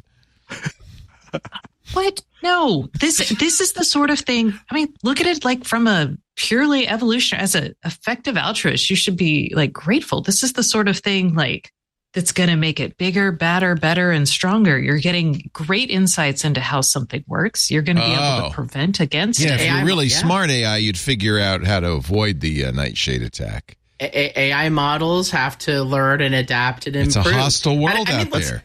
They have to learn to be do- smarter than humans. That's right. That's actually um, that's actually one of the biggest issues right now, as as I see it with AI, is that if your data set has some garbage in it, this is intentional garbage, but there's Right. plenty of other content that is just like incorrect. so that's a Right. good point. Maybe this will just teach AI to know uh, how to avoid garbage, garbage inputs. Okay. All right. Never mind. You don't have to go to jail. it's okay now. It's okay. You're I'm doing still not God's 100 work. percent convinced that you are not actually an AI uh, promoting of like the AI agenda, uh, which will be a thing that we have to actually question probably in the next couple of years or now. Yeah. Yeah. And you don't want your AI developed in this like protected hothouse. that's this is true. the equivalent of a latchkey kid versus like a, a little Ah. helicopter parented child. We don't You want want, latchkey latchkey. AI. We want No, you do helicopter want latchkey parent AI. AI. Oh no, we do want latchkey. Yeah, AI. you want the Yeah. yeah. It, it, You it's want- We want resilient AI that knows how to put a TV dinner in and make dinner for itself. Is what you're Uh-huh. saying. it, it's just It like maybe have- has some mental health issues. right, you, you, you either like put your kid in the bubble and they never get exposed to diseases, and then the moment they go into the Oh, real world, you're they get sick, It's like AI or in you the let them play in the mud. Yeah, let them play in the mud. Let the AI eat mud. It's good for its ecosystem. Uh huh. Now you're talking. I get it. Joseph Cox at 405, 404 Media. They review multiple examples of AI ripoff articles making their way into Google News. Google says, well, we don't pay that much attention to how the article was written, by an AI or a human. So this has always been a problem, which is people see, a, you know, you, I'm sure Ben, you had articles from Mashable ripped off. Stacey, you had articles from Stacey on IoT ripped off, where somebody would just copy it and put it on their site and a few Google ads to make some money, right? But now they've got it. It's smarter. They have AI writing these things. Yeah, and except uh, I've run across some of these articles in the storage industry, and every They're one of them so far they? has been Yeah. grossly wrong about some. Yeah. yeah, it states things as fact that are not actually Yeah. fact. Like, no, that's not how that works, or it's Yeah. totally wrong. Like, yeah, Lead storage space researcher Taylor Swift said. right, yeah. Hey, don't knock Tay Tay. She probably could do it if she wanted to. she probably could. It's funny that Twitter finally uh, added some uh, moderation when they were flooded with deepfake porn videos of Taylor Swift. Then they said, "Oh no, we got to block it." So what they do? They don't have a lot of tools, so they just prevented anybody from searching for Taylor Swift. What they can't just they can't just let There's- Grok figure that out. Don't they have their own AI? You have an? AI, use it. Yeah, yeah. This is this is two separate stories. There's the story of like like deepfakes becoming better thanks to AI, which uh, is very scary, especially for uh, women. I was like watching a TikTok where you know, like you know, when uh, there's like just a lot of guys who create very explicit things, and it doesn't really happen uh, when you switch the genders around anywhere near as much. Uh, it's a really like it's a real issue that's going to be a real problem, and these are the kind of things that we have to go and solve, which is you know why we have the entire debate that we had a little bit before. The other story being like there's just no one to moderate anything over at X, and like it took them forever. Now I think they announced they're going to try to do something. Yeah, they're going to build, build a facility in You Austin. just don't. 100 moder 100 moderators is not going to be enough by the way. I just want to tell elon what are you nuts? I don't mean, know how the many thousand here- people were doing it uh, before but that 100 is not going to be enough. I mean, don't don't piss off Taylor Swift. actually i'm really okay so first of all there's no way to stem this tide right? You're going to see deep fakes of everybody soon and it, there there'll be no way to stop this you can't i mean what are they going to just turn off search for everybody just say no you know i mean basically you have to turn off twitter i f- i feel for taylor i think it's terrible but i think we just have to live with it don't we I, I do You're, think you're would- advocating that there's no way to solve the problem of deepfake porn. i don't think there is. there should is i'm not advocating it i'm not happy about it but i don't think there is a way to solve it do you think It's there not. is? It's there is absolutely a way to solve Yes. it. Yes. You- You you go, you find out who's distributing it and who's creating it and you punish them. Now, do we have an appetite for doing that? No. Is it scalable to do that? No. Um, We're not doing So so, well with cost money? CSAM, and we have a lot of infrastructure to fight CSAM. we are okay. We will not solve everything, right? But the penalties for child pornography are incredibly high. They are, and they should be. And I guess And you're right. You the- could make penalties for deep fake porn that would be equally high. That would be fine. Is That'd it? be fine. Is I mean, it? Well, but mean, now we're fake. now we're treading right back into the territory of the George Carlin thing, just in a yeah. different So context. I I was like, there, there's a couple issues here, and that is, I mean, is it is it illegal or is it just what is it? Creepy. distasteful? Distaste, creepy, ugly. Yeah. Although for a guy who's advocating for putting saboteurs in jail, I would argue that your stance on this betrays a certain lack of um I'm still working it out. I'm thinking. I'm- I feel bad for Taylor. I do. And I would feel bad for anybody this happened to. Uh, but I just don't know if you could stop it. I, I disagree strongly on that one. Uh, one, Stacey's absolutely right. We have to go after these people and have Sure. some actual Absolutely. backbone to do that, and that's.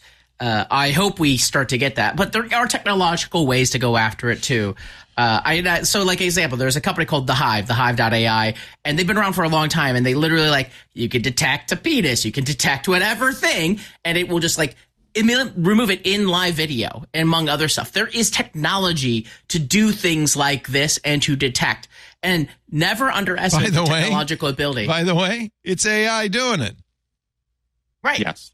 yeah. This is how it is. There is the technology does exist, and the technology is getting better, and more of it is existing. You just have you convince companies like uh, X, uh, Twitter, whatever they call them, to implement some of this stuff, and you're going to see a large decrease in it. You do it across other places. The technology exists. The technology continue to exist. I am, as long as there's bad stuff, there's always people building stuff to fight against the bad stuff. And there was always a technological solution in addition to the human one, which is let's put uh, these people into jail or fine them. I'm not both. against that. I agree. You should definitely do that. Yeah, it, it, might just be as simple as you just have to build a better AI. Which, uh, ironically enough, here's here's an even better reason for the AI on the edge thing because you might need this. I should you point know, I out count. that there's a lot of not fake porn on Twitter. Just doesn't feature oh, sure. famous people um, so yeah, but there, but there you, would be able to distinguish you, between something that's there's technology to distinguish between whether it's AI or not AI. Harder yeah. problem? Yes. Is it doable? Absolutely. Okay. Right. Have any of you recently, uh, in the past few months, gotten those texts that sounds like it's someone that's trying to pretend that they just found your number in oh, their yeah, phone? Lots of them every right? day. That's yeah. all AI driven. You're going to need AI on the edge on your side to be able to filter that sort of stuff. Yeah. And so you're just, you're just fighting AI with AI, AI, AI at, with that point. It's AI all the way down, isn't it? Yeah, basically. So really, what well, that AI, was, I mean, that was our thinking was eventually over time we would have battling battling bots. Right. Yeah. Where I mean, we're getting there. Yeah, very I, very close to it. I guess. Hmm, go ahead, Ben. No, I can't. I have a story about battling bots. Uh, and I am not allowed to talk about it in the public. I will tell you all personally. okay, after. offline, we'll talk about it, it. It involves governments and I. Oh yeah. Oh boy. I mean, it kind of is like uh, a little Terminator-y where you got AI fighting AI and robots, and then the humans are just kind of hiding in trenches, staying away from it. I don't know if this is exactly or, the future we want. But it's the future that will get us to strap on those face computers and just I can't wait to or do... to cure all cancer and all diseases. Well, both both branches exist, and they're probably going down both at the same time. Everybody will live forever. There's Everybody yes. will live forever, so that they could sit in their bunker with their right, avoiding on, AI, yeah. avoiding the robots. Yes, actually, there's a precedent for that because isn't that exactly what happened with the internet? We were very bullish about it at first, but really, it turned out to be everything that's good and bad about human beings is on the internet. Everything that's good mm-hmm. and bad about us as human beings will be expressed through AI. Except that the Except early part of the internet, you had a certain subset of people that were try- generally were trying to use it more for good. Yeah, but they lost. Today where, today where yeah, they sort of lost to that. Well, now with the AI stuff, it's sort of flipped the other way, right? You're already seeing malicious or you know immoral uses for it uh, taking taking grasp even before the the real good stuff can catch well, up. stuff as as Ben pointed out is happening faster than ever before isn't it? Mm-hmm. Stacey, a final thought before I go to another break? nah. Nah. Eh, nah. Got nothing. I can't wait till February 8th when you and I are going to talk about the most depressing novel ever written. no, it's not. It's actually a vision of a, uh, a kind of dystopian future.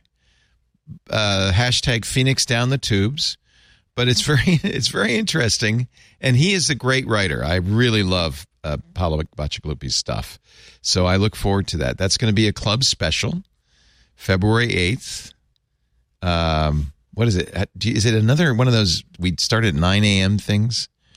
We are changing the time, so we don't have Thank the actual time. Thank I you, Stacey. Two your time. Oh, or three. Oh, hallelujah. I don't have to get up so early. Uh, we will get you the new time. Right now it says 3 p.m. Uh, Pacific, 6 p.m. Oh, you know, it should be prime should be prime time, shouldn't it?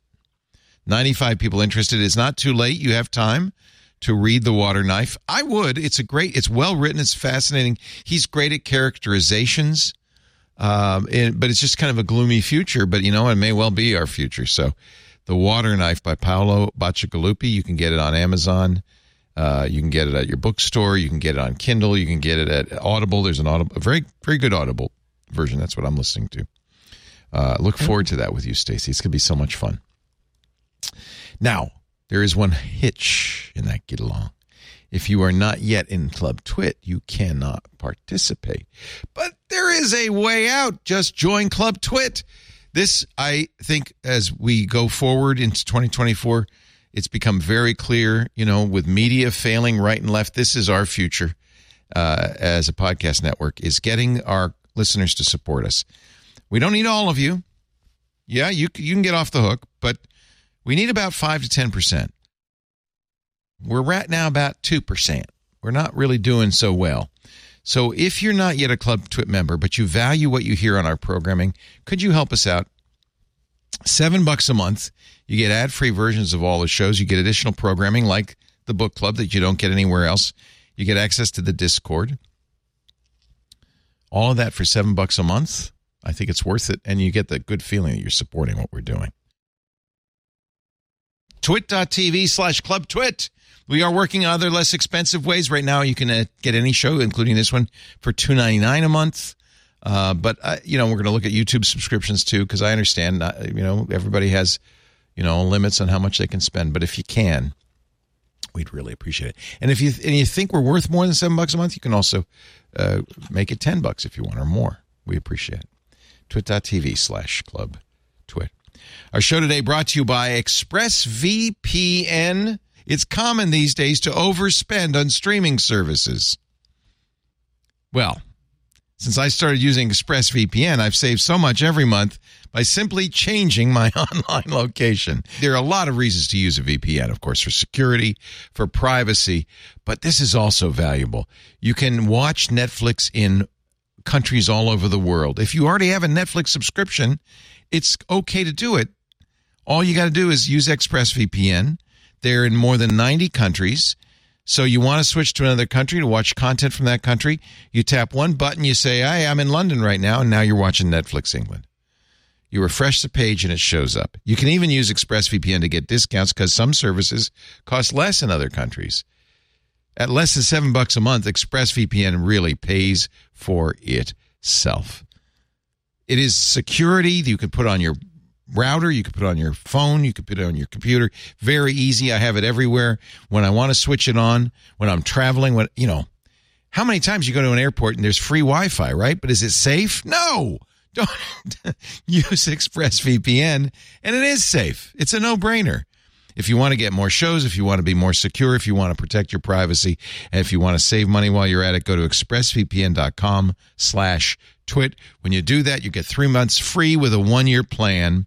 That's the best deal, less than seven bucks a month. E-X-P-R-E-S-S VPN.com slash twit to learn more. ExpressVPN.com slash twit. We thank them so much for their support of this show. I've used them for years. Yeah, is that your favorite too? It is. Yeah. Uh, all right. Let we did we kind of peripherally touched on it, but I think we really have to address this. Apple's response to the EU and their Digital Markets Act. Uh, the EU said that, in fact, Apple has got to open up their store. They've got the courts in the U.S. have also said the Supreme Court last week said we're not going to touch this case. So the courts have also told Apple you can't stop people from cl- putting a link in their app to a different payment system. So Apple's got to deal with this. But it seems like in every case, Apple's response has been what? Well, Tim Sweeney has has the the best quote. He's of course uh, the guy who sued at Epic uh, to get them to open up the store so he could put Fortnite uh, in an Epic store on, on the iPhone. He says it's a devious new instance of malicious compliance. Well, I'd expect Sweeney to say that, but what do you guys think? Apple is going to charge 27% instead of 30% if you have a link to your own store. They're going to charge a commission. Um, they are going to offer uh, new app stores in the EU exclusively, but you'll still have to run your app by, by Apple and get approval. And if you sell it there, they're still going to take 27% or 15% if you actually, I think it's free for free apps up to the first million. But as a number of people have pointed out, that's not much of a solution. What if you have a freemium app like Fortnite? and all of a sudden you owe Apple half a million dollars uh, because you sold more than a million. That's a, a untenable situation. Uh, Mozilla has complained because, yeah, Apple says in the EU you can have a browser that doesn't use Safari's WebKit. You could have your own browser, but Mozilla says, well, great, that's a solution. So everywhere but the EU, we still have to make our Firefox browser, as always, using the, the Safari backend. But in the EU, we make a whole new browser using our backend. That doubles our costs. How have you helped us, Apple? Thoughts? Have I laid EU, it out? EU's accurately? gonna. I mean, the EU's gonna give some rulings that uh, are not gonna be favorable to Apple. They're going to slap them down. You think?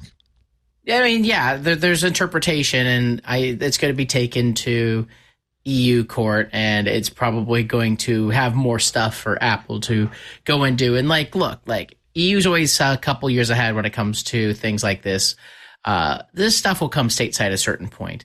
I, I don't know what the like middle ground eventually is because I can understand like Apple from a business position and from a consumer position, I can understand, but I can really understand the consumer position of like, you know, on your computer, you can sideload whatever you want and download things. And it's been like that for who since the beginning of time. Uh, so why can't you do that with your mobile device? So, I mean, I have to channel because I think all of you will probably feel the same way, but I'm going to channel Alex Lindsay, who argues vehemently against what the EU is doing, saying it's Apple's platform. Apple says we want to preserve the security and privacy of our customers. They should be allowed to make whatever rules they want on their platform. And if you don't like it, suck it. Go use, go, go put an app store on Android. You don't have to use, you don't have to be on iPhone. And it's unfair of any company even uh, Epic to say, "Oh, we want to use the iPhone without paying Apple." It's due. Apple Apple made this platform. Plus, Alex makes the point: it's better for users if you don't have these different stores and different browsers. It's not. This is not as good an experience for users.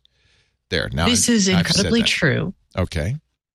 So I I've been thinking about this a lot because, you know, I used to be a telco reporter and the whole like idea of being a common carrier and like everybody wants to be a, a platform these days, right? And Apple is a true platform and has built something out. And once you get to a certain point, Amazon's another great example. Do you have not just so you could be a big platform and be compelling to people to for not forcing them, but they would want to use your platform because that's where the users are.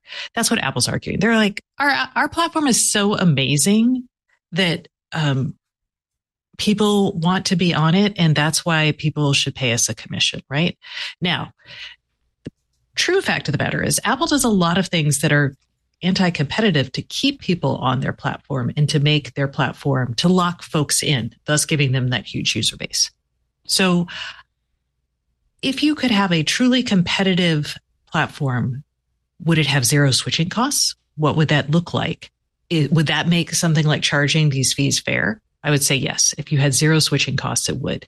Um, at a certain point, if you lock people in via like, uh, maybe it's messaging, maybe it's all of the devices working only with other devices, however you want to look at it, uh, does that make it anti-competitive and then the eu makes sense trying to enforce these things even though i'll admit its solutions are a pain in the ass There's a very famous uh, Supreme Court decision uh, from almost 50 years ago that opened up the Bell System network. Carter, Carterfone? Carter phone. Yeah.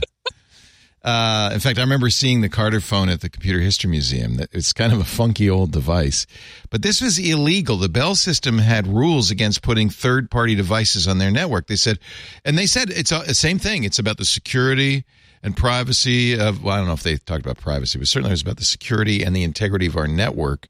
We don't want uh, customers coming along and putting any old device on the network. You couldn't even use your own phone. You had to rent it from Western Electric from the Bell system. Supreme Court said, no, that's wrong. And they opened up the Bell system with Carterfone. Carter phone was allowed users to attach a two way radio to their telephone. Uh, it was to be used in the Texas oil fields. I think they only sold a couple of thousand of them. But the decision changed everything. It opened up the Bell system. Uh, and it made it possible for you to buy your own phone, for instance, and put it on the phone's uh, network the Hush-A-Phone. I want a hush a phone. A hush That a sounds great. Give me one of those. Uh, this was another thing. AT and T objected to this small plastic snap-on, which would let business phone users. It was like like you were talking into your shoe. business Cone phone. of silence. Yeah, it was a cone of silence. Um, uh, it took the FCC seven years, and they finally said, "No, yeah, you sorry, you can't put a hush phone on the phone." Carterfone was a big deal, right, Stacey? That tr- that opened up the Bell network. It, did uh, to attach devices that were not owned by the Bell company. So, but those were physical devices on a physical network. So yeah, I now mean, it's we not have, a perfect analogy, but I think it's well that's similar. that's what's that's why i've been thinking about this a lot because you know one of the like if you're a platform what are your rights and responsibilities to your users and to the people who come to meet your users on the platform? And it's real unclear like i like I wish I had a really cool opinion for you. Like they should go to jail, but I don't. I but I I'm trying You'll to work it out make in my talk- brain. you'll never make it in talk radio, Stacey. You got. I know. No, Stacey, this one this one is truly one where a nuanced opinion is like probably the correct answer here. There was actually a great article that uh, Steven Sinofsky wrote. You know, Yeah, he. I was so surprised that Sinofsky, who was the much uh, hated uh, guy at Microsoft who ran Windows, the famous Windows 8, uh, put out an article in favor of Apple, saying Apple should not bow to the EU. Apple is. here's Sinofsky's article. Uh, Apple uh, has done the right thing, um, and and they shouldn't give in. My heart sank he says when when I read the Digital Markets Act, uh, I could feel the pain and struggle product teams felt in clinging to, at best, or unwinding at worst, the most substantial improvement in computing ever introduced, the iPhone. Um, I do you agree with This Steven? opinion surprised you? Yeah, I kind of did. I he mean, has such a. He, doesn't he work for Andreessen Horowitz? I don't know where he works nowadays. Does he? He's Yeah. So He's been in This VC is- for a long time. yeah, he's a venture capitalist and an Andreessen venture capitalist at that. but okay, yeah. Technology positivity is is the name of the game of uh, over there. Yeah. Uh, I mean, th- That's a good way to is put like- it, by the way. Thank you. Technology They're- they're- positivity. That's really good.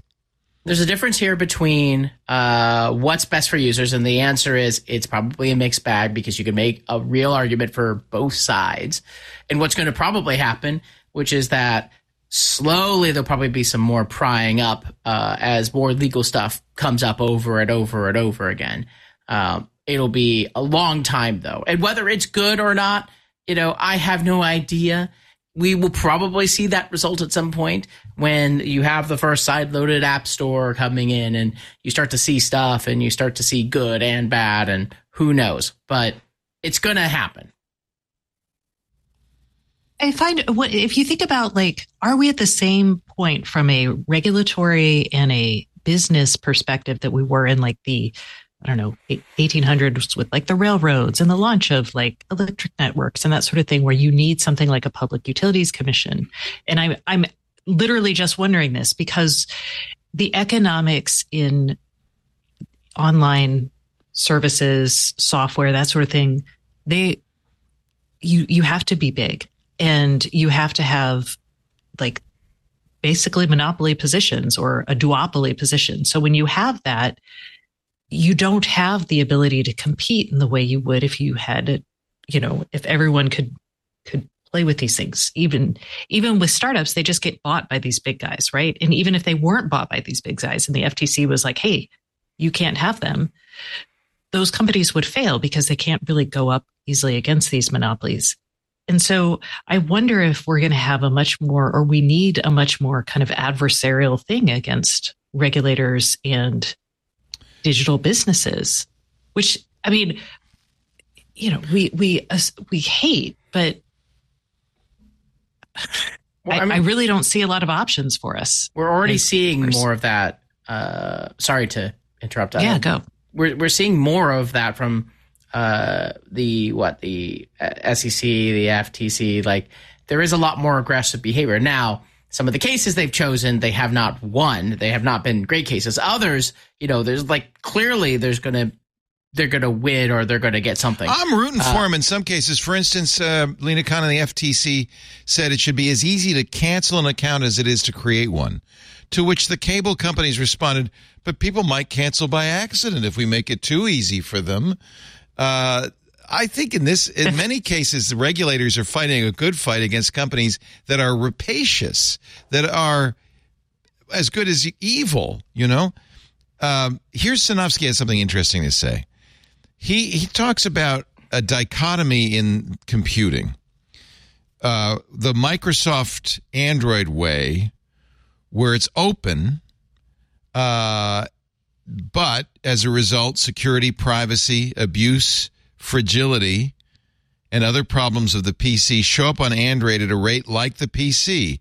But Steve Jobs had a vision for computing where it was enclosed and abstracted to make it safer, more reliable, more private, more secure. And you get all these benefits like better battery life, better accessibility, more consistency, ease of use. He says these attributes did not happen by accident. They were the process of design and architecture from the very start. They're the brand promise of the iPhone, just as much as the brand promise of Android and Windows by extension is openness, ubiquity, low price, and choice.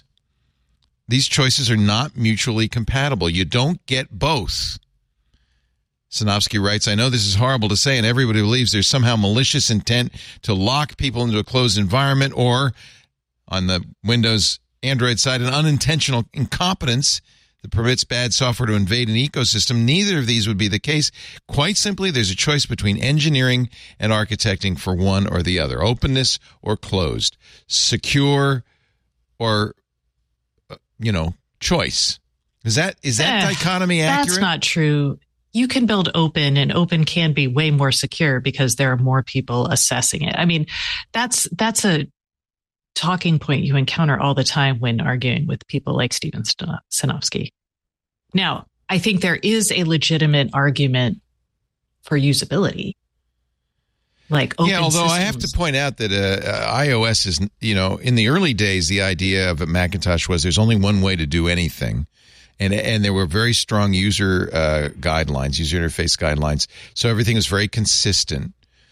But that's not the case with iOS. A lot of times, especially because they've gotten rid of all the affordances like the home button, a lot of times you'll look at an iOS app and go, I don't know what to do to get out of this, to back up.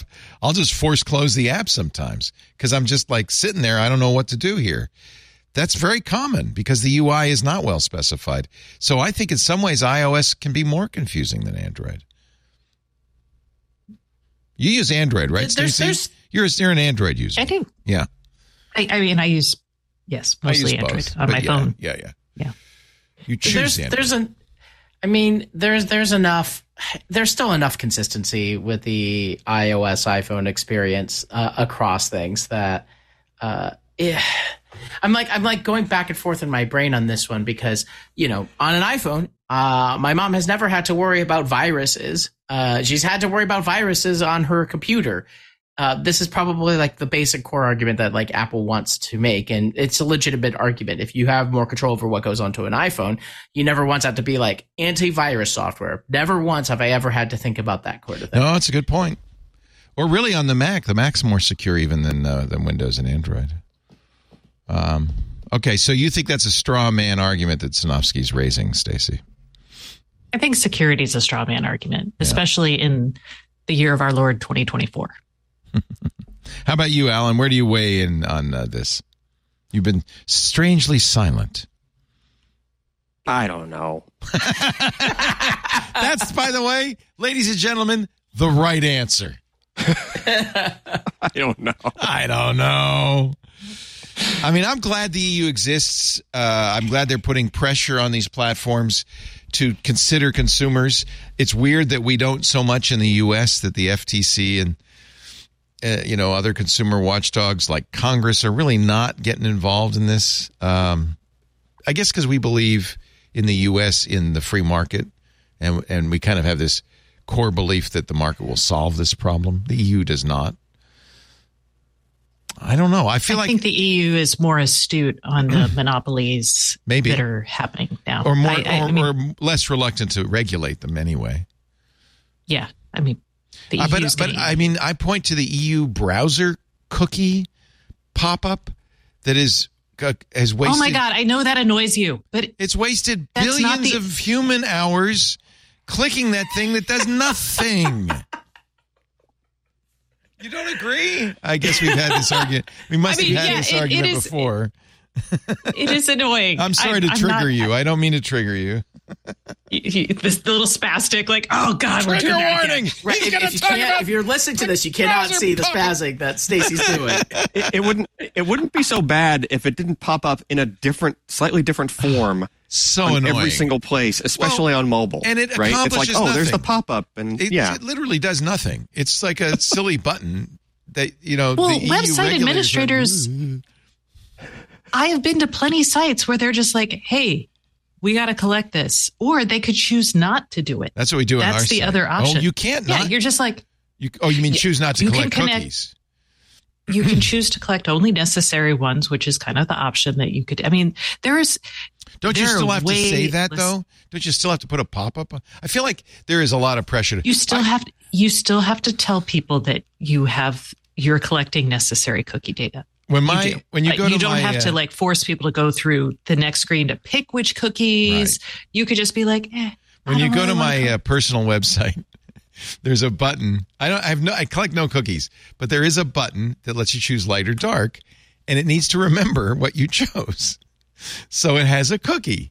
So I pop up an announcement that says, "Yeah, there's a cookie here to to remember whether you chose light or dark." Okay.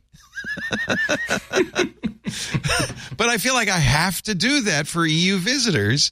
It's extremely annoying. So, yes, but you could also, I mean, again, this is an issue where if people really wanted to solve it in only like for like that particular issue, right? If they didn't want to collect all this user data, they could create it a way for you to remember like light or dark preferences without a cookie on browsers. But they mean- don't. But the cookie thing is also going to start to be not a thing as like Yes. Google's moving away from cookies entirely anyway. So, uh, what are we going to still be talking about cookies in Yes, five years? because the Ah. EU is living in in some sort of strange vacuum. Um, I'm not against the DMA, and it, you know what? The biggest issue for me with the DMA is interoperability, and and this is the problem: is if you start to cast your net so wide, you, cause a lot. If you could just say, for instance, and this is what Cory Doctorow is always saying, what all we really want is the ability to move our data or interoperability. So if I use one message program or another. I can use whatever I choose. That's all we want is some choice. And I think you can do that without compromising the privacy, security, or ease of use of your platform. Uh, Steven Sinofsky notwithstanding. Just that's all we want interoperability, choice. Is that unreasonable? maybe it is. I mean, maybe I'm choosing by simply buying the iPhone that I made the choice. That's your choice, Leo. Yeah. If, if you want choice, buy more Android phones. Although I would argue that the OS choice is kind of a false one. Um, Yeah, I mean, Tim Cook tipped Again, his hand when he told a reporter who said, "Well, are you going to open iMessages?" He said, "No, but you get tell your mom to buy a, a, a an iPhone." I, I say Yeah. we go back to floppy disks and Walkmans. Let let's let's bring the '90s back, Uh, baby. This is why we've got to have bring back the 1880s with the regu- like regulatory commissions. I'm not kidding. 'cause we didn't have doesn't make antitrust in the to have- 1880s, though, did we? We didn't. We antitrust came later with the robber barons, right? It was in the in Was the it that 20th like century. the 1880s? I thought it was the 20th century. I don't know. All right. So you're saying This yes? is a question to ask ChatGPT. yeah. Hey, Oh ChatGPT. my God. that, you know, they're- ChatGPT is going to put you When on a were list. the railroad barons? There was, I mean, there were there were antitrust. I mean, when the Sherman Antitrust Act. I don't remember when that, was. that was in, I think, 1910, something like that. Oh no, you're right. 1890. 1890s. Uh, Good job. Bam. You win. Okay, you This can is hit why me I'm a trivia team captain. Are you? Are you really? What's the name of your Um, team? The Prickly Bears. See, every Because my kid's name is Bear or nickname is Bear, so we're the Prickly Bears. every uh, every trivia team has a silly name, and I love to find out. We, I, you know, anytime I'm on a trivia team, I just call them the Twits. It's very easy. I don't have to think twice on that. iPhone secretly, iPhone apps And this is this is the other thing is the iPhone isn't all that secure. iPhone apps secretly harvest data when they send you notifications. Security researchers at Mysk have said apps like Facebook, LinkedIn, TikTok, and Twitter are skirting Apple's privacy rules, you know, the ATT, the application tracking, to set, collect user data through notifications. Soon, you don't have to be running the app. As soon as the notification pops up, they can collect all sorts of information about who you are, what kind of device you're using. Uh, and it's not bad actors, it's big, big actors who are doing this. Um, a spokesperson for Meta and for LinkedIn according to Gizmodo, categorically denied the data is used for advertising or other inappropriate purposes. It's only used to ensure notifications work properly. Well, I think the idea is that because uh, there's plenty of apps where if you're actively using it on the same platform but signed in on another device or PC or whatnot, that it won't pop up a notification on your phone right. while you're. I turn off you know, for all example, notifications. I yeah. don't want to see them. Yeah. Oh, there's a tail. Whose tail, tail, was that? Do you have a raccoon? Oh no, you have a small. Mm, oh, a very pretty a small, cat. A small fur baby. Yes, very pretty. Oh. Yes. We love. Yeah, we but, love uh, having p- so, pets through here. So I see what utility there could be for that, but at the same time, yes, the Facebook would have to know that well, that person's iPhone doesn't need to get the notification if they're also so on their when, iPad. So what happens is when you dismiss the notification you're sending a signal to the app, which now the app has permission to send all your device information back. Like Leo clicked it. So by the way, here's his phone number, here's his IMEI, here's his kind of iPhone, here here's his location. Just you know, we had to know this because he clicked it. Anyway. I mean, didn't they already know that? Like Well, you, you know who know that you know who knew that was the NSA. Oh, here we go. now you've been an intelligence officer, Allyn Malventano. so you yes, probably were not ago. surprised when the NSA finally admitted they didn't want to. But uh, Ron Wyden was holding up the appointment for the next NSA uh, director. So General uh, Nakamoto, uh, Nakasone, I should say, Nakam, uh, what is it? It's the same name as the uh, Die Hard company, right? Nakasone. General Nakasone uh, sent a letter to Wyden saying, "Okay, I want to retire, so please." yes, we do in fact buy and use various types of commercially available metadata for our foreign intelligence and cybersecurity missions. yes, including data related to entirely domestic internet communications. So now we know they do collect all this data. Are you surprised? Well, that, that part that said entirely domestic, I don't think appeared in the actual letter from the NSA because I was reading through it. Oh, I'm actually, seeing it. It's in a quote in the New York Times article. Maybe. Me, I can give you my perspective because I yes, used to work there. You're an intelligence, right? Yeah, you're an intelligence agent. I, yes. I used to do this. Yes. Okay. So they have rules. It's their mandate is foreign intelligence. They're not supposed to be after the U.S. Which, people. Which is why and, domestic would be a big deal. Right. Now, I will say this having had to work there and deal with that type of information, trust me, it makes the job harder.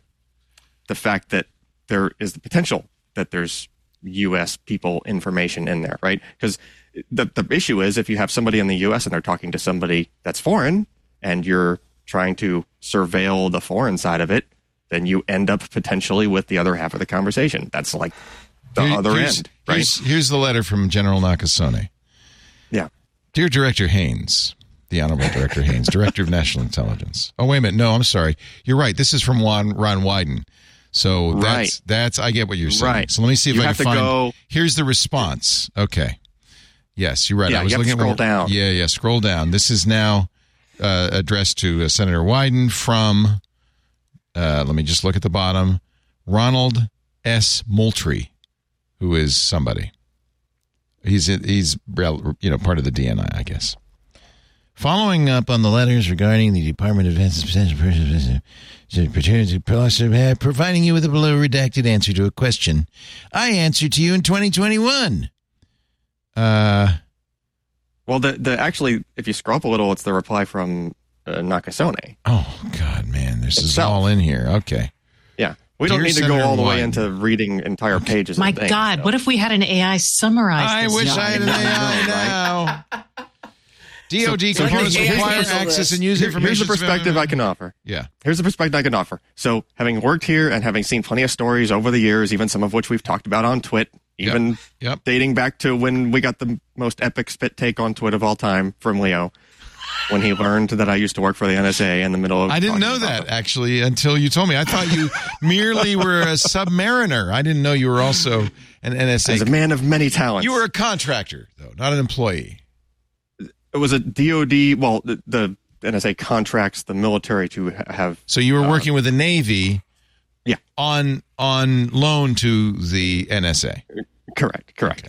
So, whenever these stories come about, usually the gist of it is, and usually why I've learned that there's so much hesitation in even the NSA saying anything, is that if you look at the two stories, there's or the, the different perspectives, there's like a there's there's a dividing line, right? Even the the title of the article is going far in the one side. Hey, Okay. is getting All right. all you U.S. person information, right? Okay, good. All right. Now, I can speak from the other side, right? If there was a magical way to make it so that the NSA could do their job of the foreign surveillance and not get any single word or bit of information from the US people, it, I guarantee you they would hit that button because it makes the job so much harder, right? We don't we don't want to know what's in your email like Leo, right? We want to know what the foreign people that were potentially plotting and doing, you know, the whole all the reasons why you would need to surveil have a foreign intelligence program, right, to protect the United States. Right? That's the job that they have to do, all those people that are still working there. So yeah, like we we don't want the other side of the conversation, but sometimes you don't have a choice but to get it in the act of doing the surveillance. And if that does happen, then you have to do a bunch of extra steps required by law, as like described in you know from Congress. This comes down. This is how you're going to do your job, NSA, and they have to make sure that all that stuff is excluded or even purged from databases or you know by whatever means necessary to make sure that that information either is gone or doesn't go out any of those things, right? It's it's they're basically when you get right down to it, it's a job that's almost impossible to do without pissing somebody off Right. on either side of the argument. Nakasone Right. said specifically, and I will read from his letter uh, specifically the NSA does not buy or use location data collected from phones known to be used in the United States, either with or without a court order. He says this categorically. Similarly, the NSA does not buy or use location data collected from automobile telematics systems from vehicles known to be used in the United States. The NSA does buy and use commercially available net flow, that's metadata, non-content data, related, okay, here's the uh, here's the smoking gun, to wholly domestic internet communications and internet communications. Ah, where one side of the communication is a U.S. internet protocol address and the other is abroad. And they've always said Right. this. We have communications when somebody's communicating outside the U.S. from inside the U.S. Right. Now notice that the last part of that sentence was conveniently omitted from the other Yeah, you're right. the people making the other point, right? Yeah. Like they're they're pretty clear. They're like, look, like because the reality is they don't want the other info, right? They're not going to spend money to get info that's only U.S. people because they can't use it anyway. So I know it. you, Allyn, and I know you're a good guy. Um, and I trust Mm-hmm. you. And you no longer work for the Defense Department or intelligence agencies. You're a private individual. You're gonna. Yep. You're you're you're uh, uh, somebody who we trust as a geek. You understand our concerns, and you feel fully confident that Nak- Nakasone is not misleading Ron Wyden. That this is an accurate representation, and that they are in fact they don't want domestic communications. everything represented in that letter aligns exactly with my experience having to actually like punch the clock doing that work. I trust you. I I actually trust you more than I do Edward Snowden. I mean, if you say that's the case, I believe you. Well, no, listen, he had a point though. Edward Snowden had a point, which which we talked about in TWiT. I don't know how many hundreds of All twits ago now. ten years ago or something, Right? Yeah. But there was a case where, okay, so we just said that you know they can have this collection where if one side's foreign, the other side's U.S. Well, that we learned through the Snowden uh, you know, documents and stuff that you've released was that hey, there's people in the org that could potentially see both sides of that that actually shouldn't be able to, right? Because Right. there's supposed to be procedures in place to prevent that Right. sort of thing from happening, right? Um, and there was apparently a gaping hole in those procedures, and that's what Snowden. If anything, I'm kind of happy that that did happen because it was a, a problem, right? Uh, it kind of undermined all of the work that I was doing. Like I had to make sure nobody was doing searches on any U.S. person's names or any of this other stuff, and to know that there was just an IT guy up at the top of the the IT stack there that could just run a query and nobody would know the wiser. That's a problem. It needed to be fixed. Well, and also to be fair, it's not part of the NSA or the CIA's charter to spy on Americans uh, on American soil. But for that, we have the FBI and other law enforcement agencies. And I They do, buy data too. yeah, and I do believe they do buy location data. They buy metadata. They may even buy content data. They buy whatever data brokers will sell. Right? I mean, they have whatever set of rules they're That's required. their. That's their. Their. to All this is operate on. legal. In fact, that's one of the things Nakasone says is it's legal. It's you know we only do what's legal and we can't spy on domestic, uh, but the information we get is legally obtained. We don't need a warrant to get that because of data brokers. Actually, it's been my contention. Now, maybe uh, maybe you want to weigh on this. That one of the reasons we don't regulate data brokers, which I think all Americans who are informed about them would like us to do is because Congress is periodically told sub rosa that the uh, law enforcement agencies would prefer they do not shut down the data brokers because they're a valuable source of information. Yes.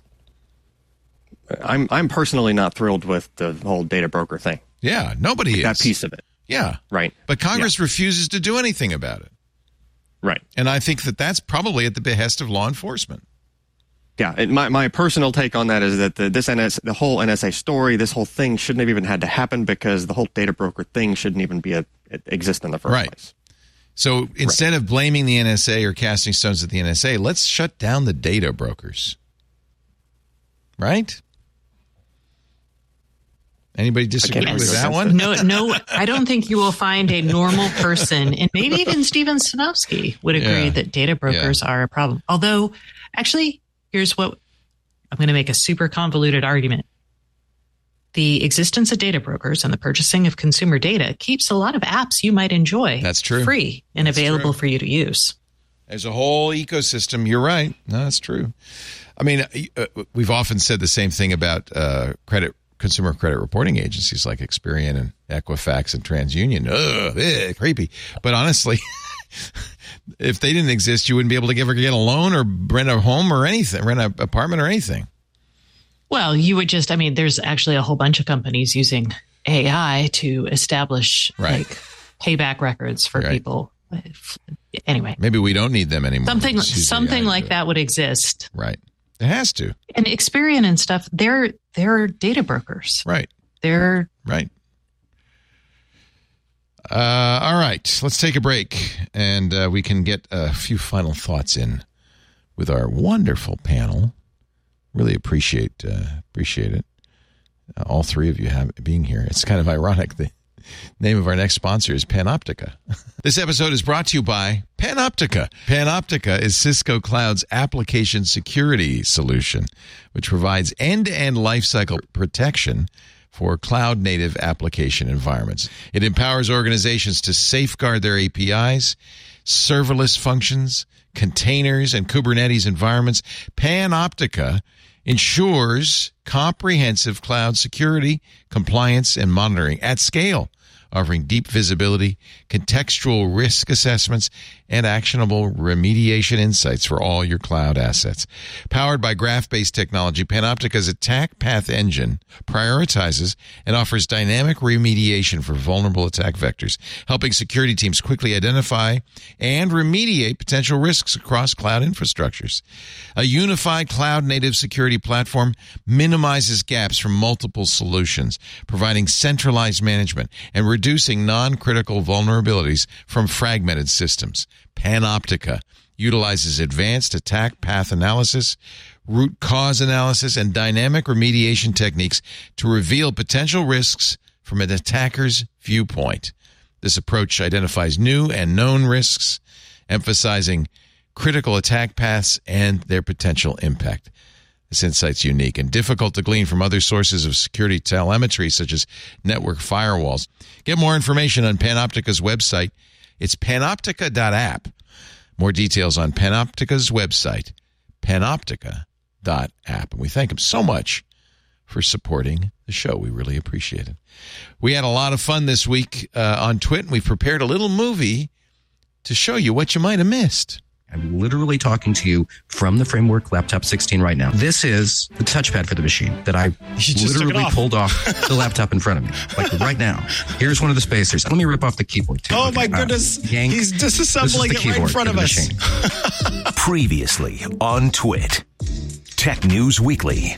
You can replace the GPU on this machine, and you can do it in two minutes. The idea is you buy a laptop from them and you have a future proof laptop. This week in space. You're thinking about renewable energy, you think about solar panels, you put them where the sun is always shining, and then you beam that to Earth. It seems like so beneficial, and yet here it is 2024, and we still don't have this stuff. The problem is cost.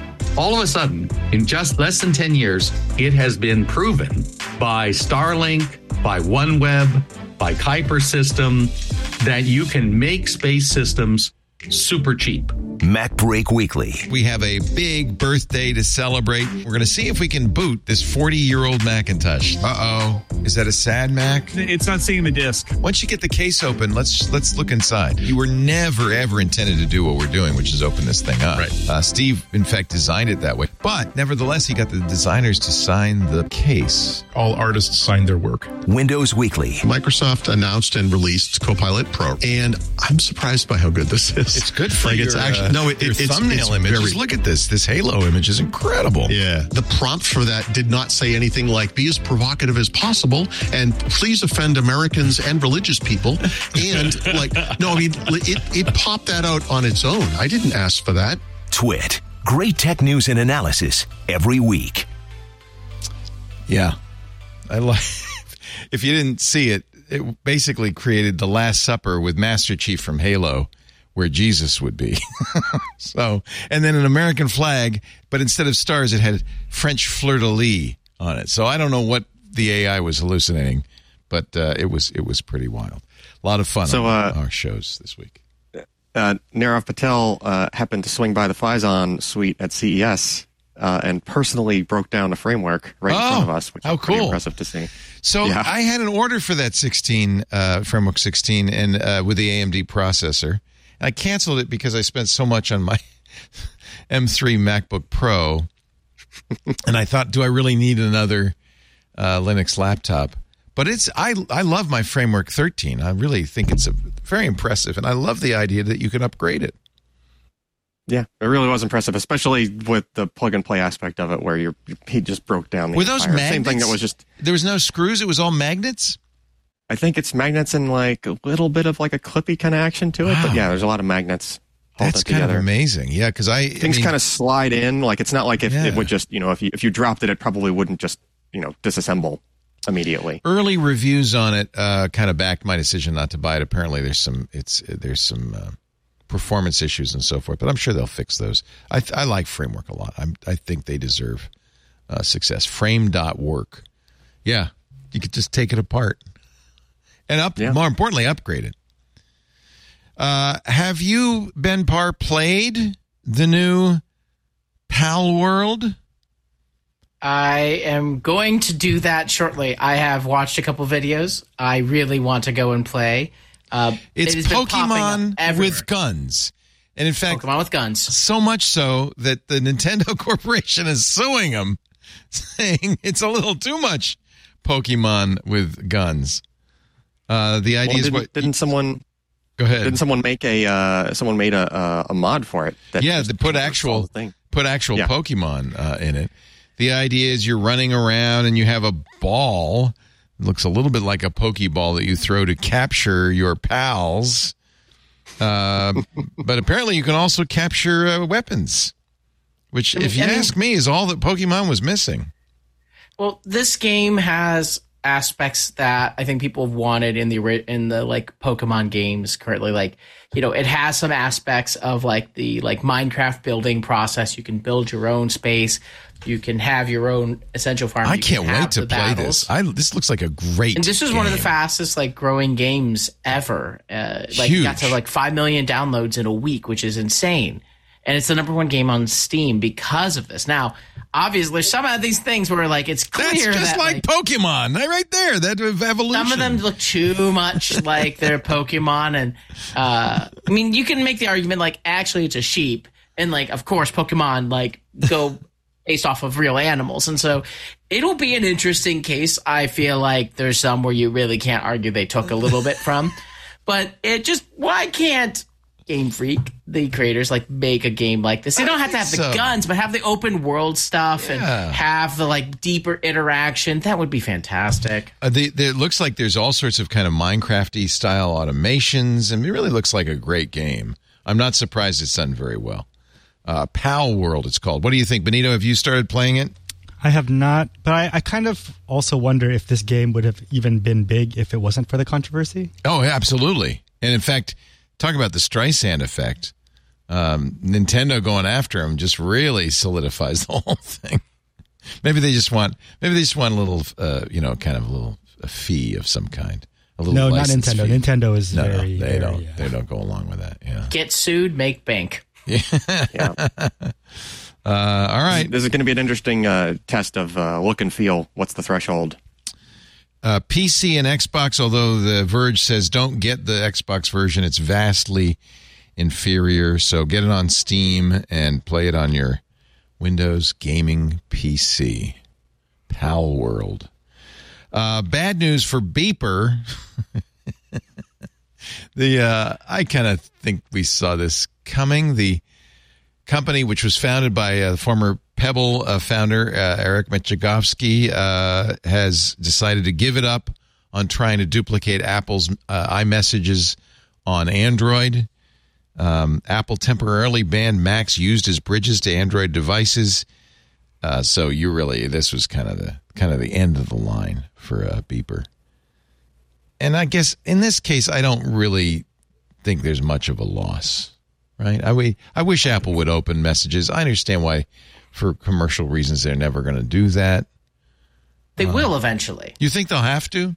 They're not, have to. There has been that discussion. Like, uh, you could lock some more people into an ecosystem, or they might have to. I think it will happen down the line. Uh, I do think that like Beeper tried over, like it was always going to happen. Like you're trying to force uh, a platform to do something they don't want to do, you're going to go and fail. And the other result too is like, and look, I use Beeper, uh, but Do you? I Did you take I it off? I I removed it as soon as I saw all this. I thought I remove uh, iMessage because I don't because the people are getting locked out. Apple can do whatever they want, and Right. I'd like to like not be locked out. But it's not. Is it a better messaging program than say WhatsApp or Telegram? Well, it's or, better to put everything together because, like, I have Signal, I have Right. WhatsApp, I have Right. iMessage, I have LinkedIn messages, I have X messages or Twitter messages. Like, it's nice to have the idea of everything all at one in one place where I don't have to go look at everything. Uh, but it's the reliability is still like an issue. Like, and I've I, I will just I hope the beeper people are listening. I've had enough times when I've tried to send a message and it just won't actually send.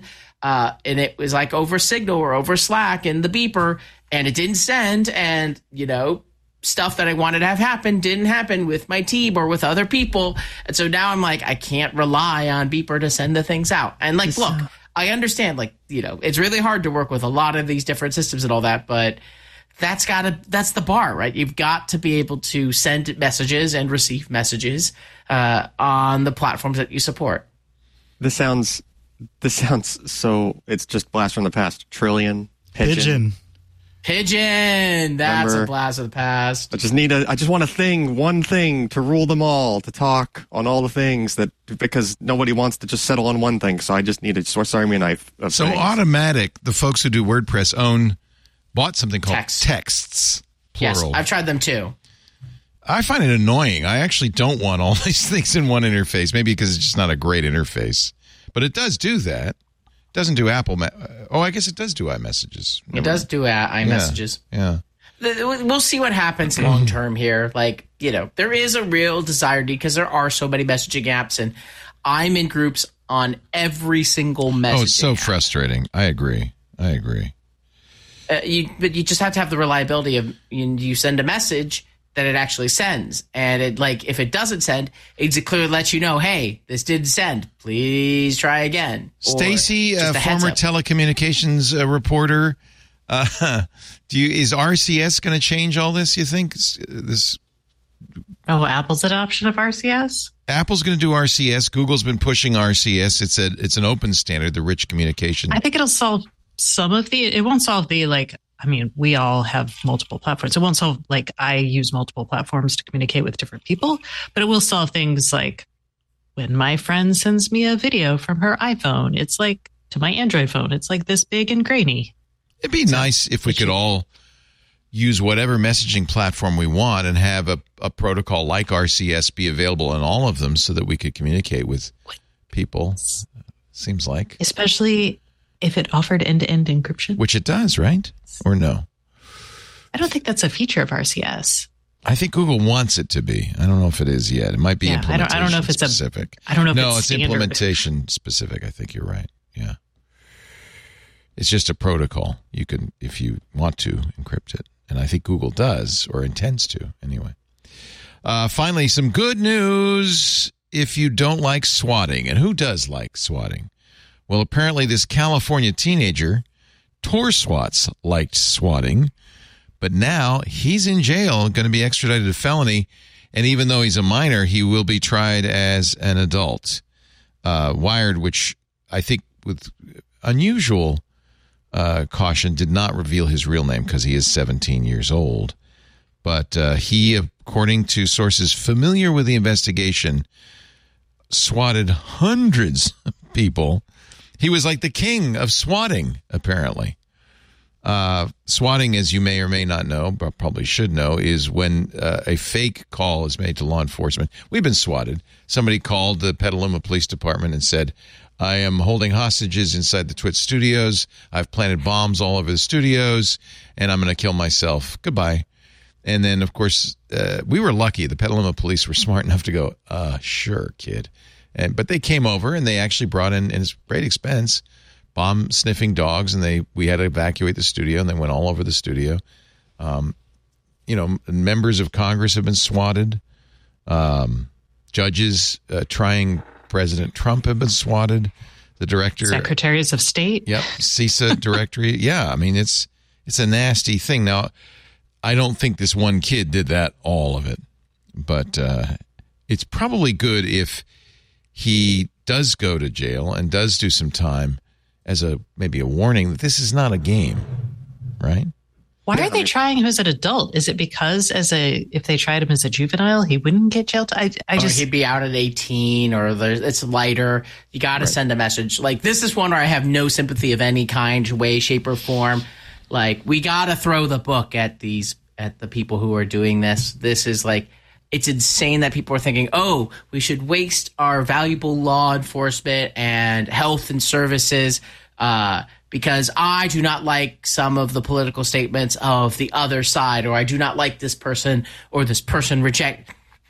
Throw the book at them. Throw all no, the and books this at them. this person is not doing it for political reasons. It's a No, he's just a boy. They're doing jerky it for a kid. prank. Yeah. Yeah. they're like, I have power in this Right. situation. Look, Yeah, I but can. Yeah, but there are people doing it for political reasons. Yes. there are people doing Yes, it for that true. and it, we don't actually know for sure. Like there may the kid may have some political, in addition to everything else. Obviously, the power thing. I just this is just a behavior that has to be punished heavily uh, to to stop it because people feel like that if you are behind the internet and you can modulate your voice, that you are you know free. well, from they never caught the person who swatted us. Uh, I listened to the recording of it. You know, I mean, uh, it's it's kind of chilling. Uh, It's it's not it's not just the the use of resources or the inconvenience. There's a risk of death. absolutely, Right. and Yeah. there have been deaths, accidental deaths. Right. Exactly. in swatting. Uh, so it is a, it is a very dangerous, dumb thing to do.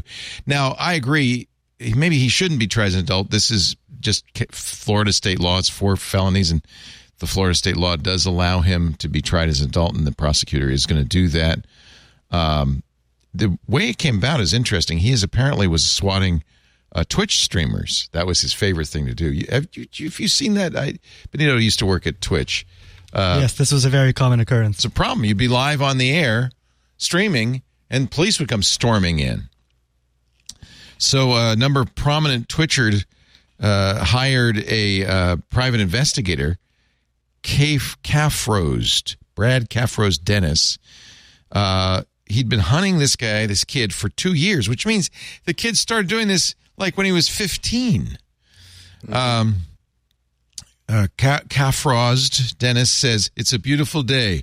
I'm very relieved. Tor will no longer be able to conduct his reign of terror.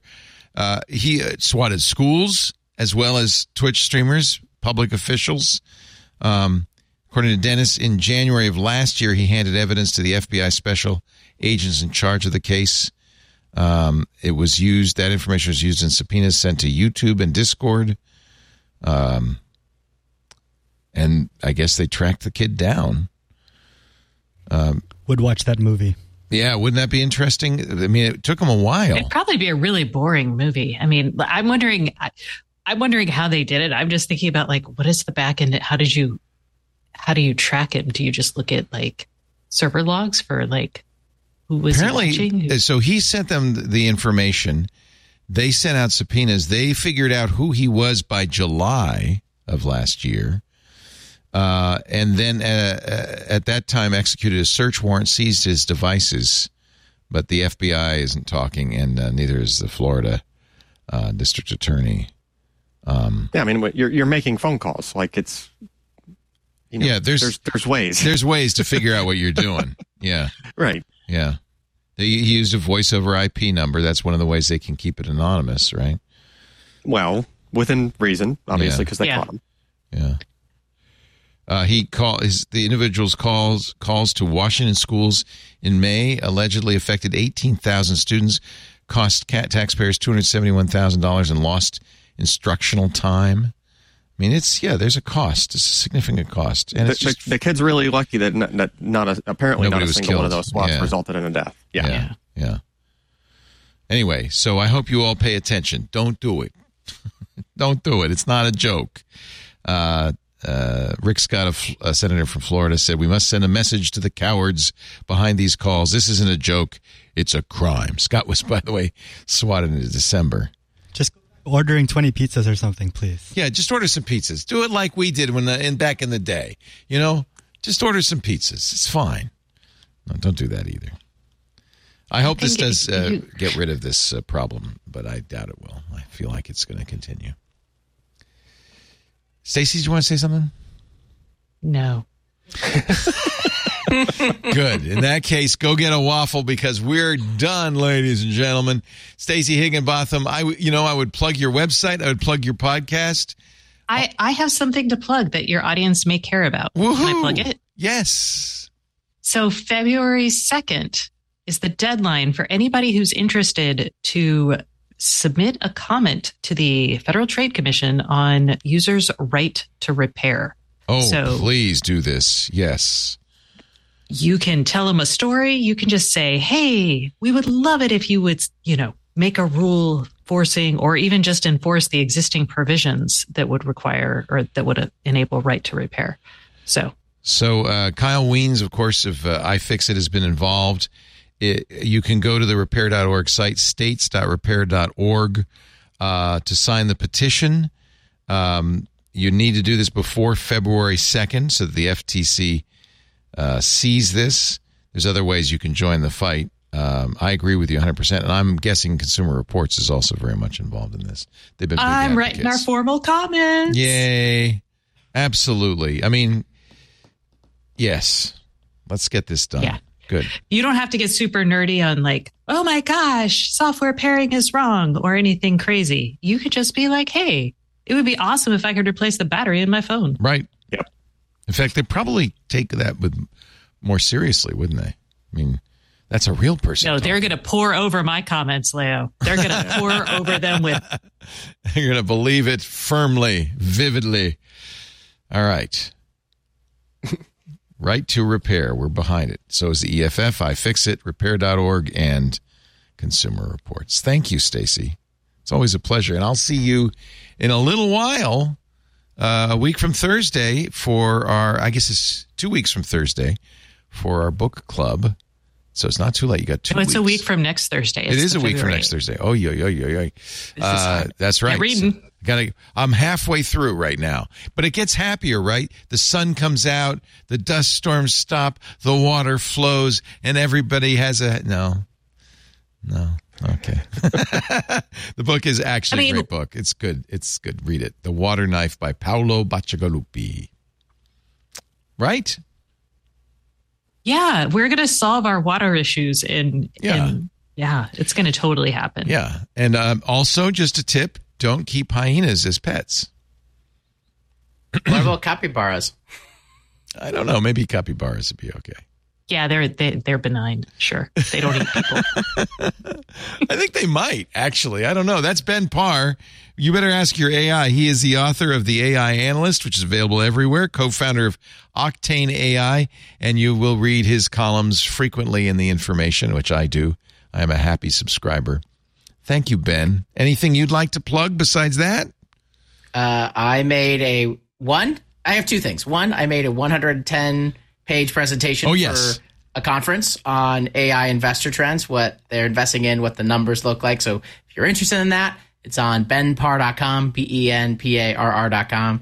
You can get that deck. You can go look at all the numbers. You can find out how much more people, uh, VCs are investing into AI than other types of companies. Hint, it's a lot. You can find out uh, cool stuff about things like Mamba and uh, liquid neural networks and all the stuff that I am watching uh, my own. So go to that one, and then my other one is Go Lions. Shut up. they are. I just for those who are listening thing right now. It is. I got the notification. It is twenty one seven Lions. So Shh. I'm Shh. sorry. Shh. No, I'm not. Who are they playing? They're playing the 49ers. Ah! look, By the way, look, yeah. There's one that this is just a good story. Also, I'm from it is the Midwest. A good story. No, no. I, I got a root. It is a good story. And if and if we do lose, which we won't because we're going to come back in the second half. But if we do lose, uh, at least it'll be to a team that hasn't been in the Super Bowl since how long? So God, it's like what the 70s. It's a very long time. I'm gonna like uh it's very long time, which is why people they had their last time in the Super Bowl. They've never been to a Super Bowl. That's, That's the, answer. the answer, by the way. They've never been to a Super Bowl. So in that Go case, Lions. you're right. I mean, but only if they win, not if they lose. If they lose, I'll be happy. Uh, Fifty billion dollars this year, past year on uh, on AI startups. That's kind of an amazing. Put that in perspective. Is that a lot for venture capital investments? What's interesting uh, is that 2021 was still just a hair higher in terms of the money put into AI. Oh, interesting. Startups, just because there's so much more money in 2021. But as a percentage of overall funding, you know, one out of every four dollars in venture went to AI startups last year. That number will be higher, I'm almost certain, this year in 2024. And uh, the real thing that moves the needle here uh, is more than anything interest rates, which is just fascinating. No matter what you do, the interest rates determine how many dollars go into AI uh, or venture right. capital and the interest rates are probably going to go down a little bit this year. So you will probably see more money, and you might see a few more exits. Uh, it, it's crazy. Uh, there's a lot of predictions around how much it's going to increase GDP. Uh, Goldman Sachs predicted seven percent. Uh, I think that is way too small. It'll be a lot of a larger impact, uh, but it also have a large impact. Like, I just go through all this stuff in that deck of like where are people putting the money. I will say one other thing, which is out of that 50 billion that was invested last year into AI startups, that's uh, a stat from Crunchbase.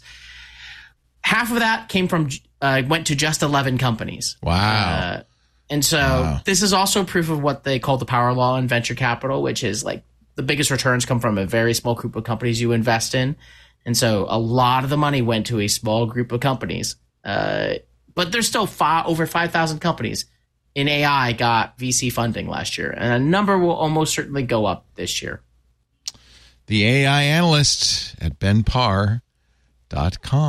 Thank you, Ben. Missed, it was so good to see you, Allyn Malventano.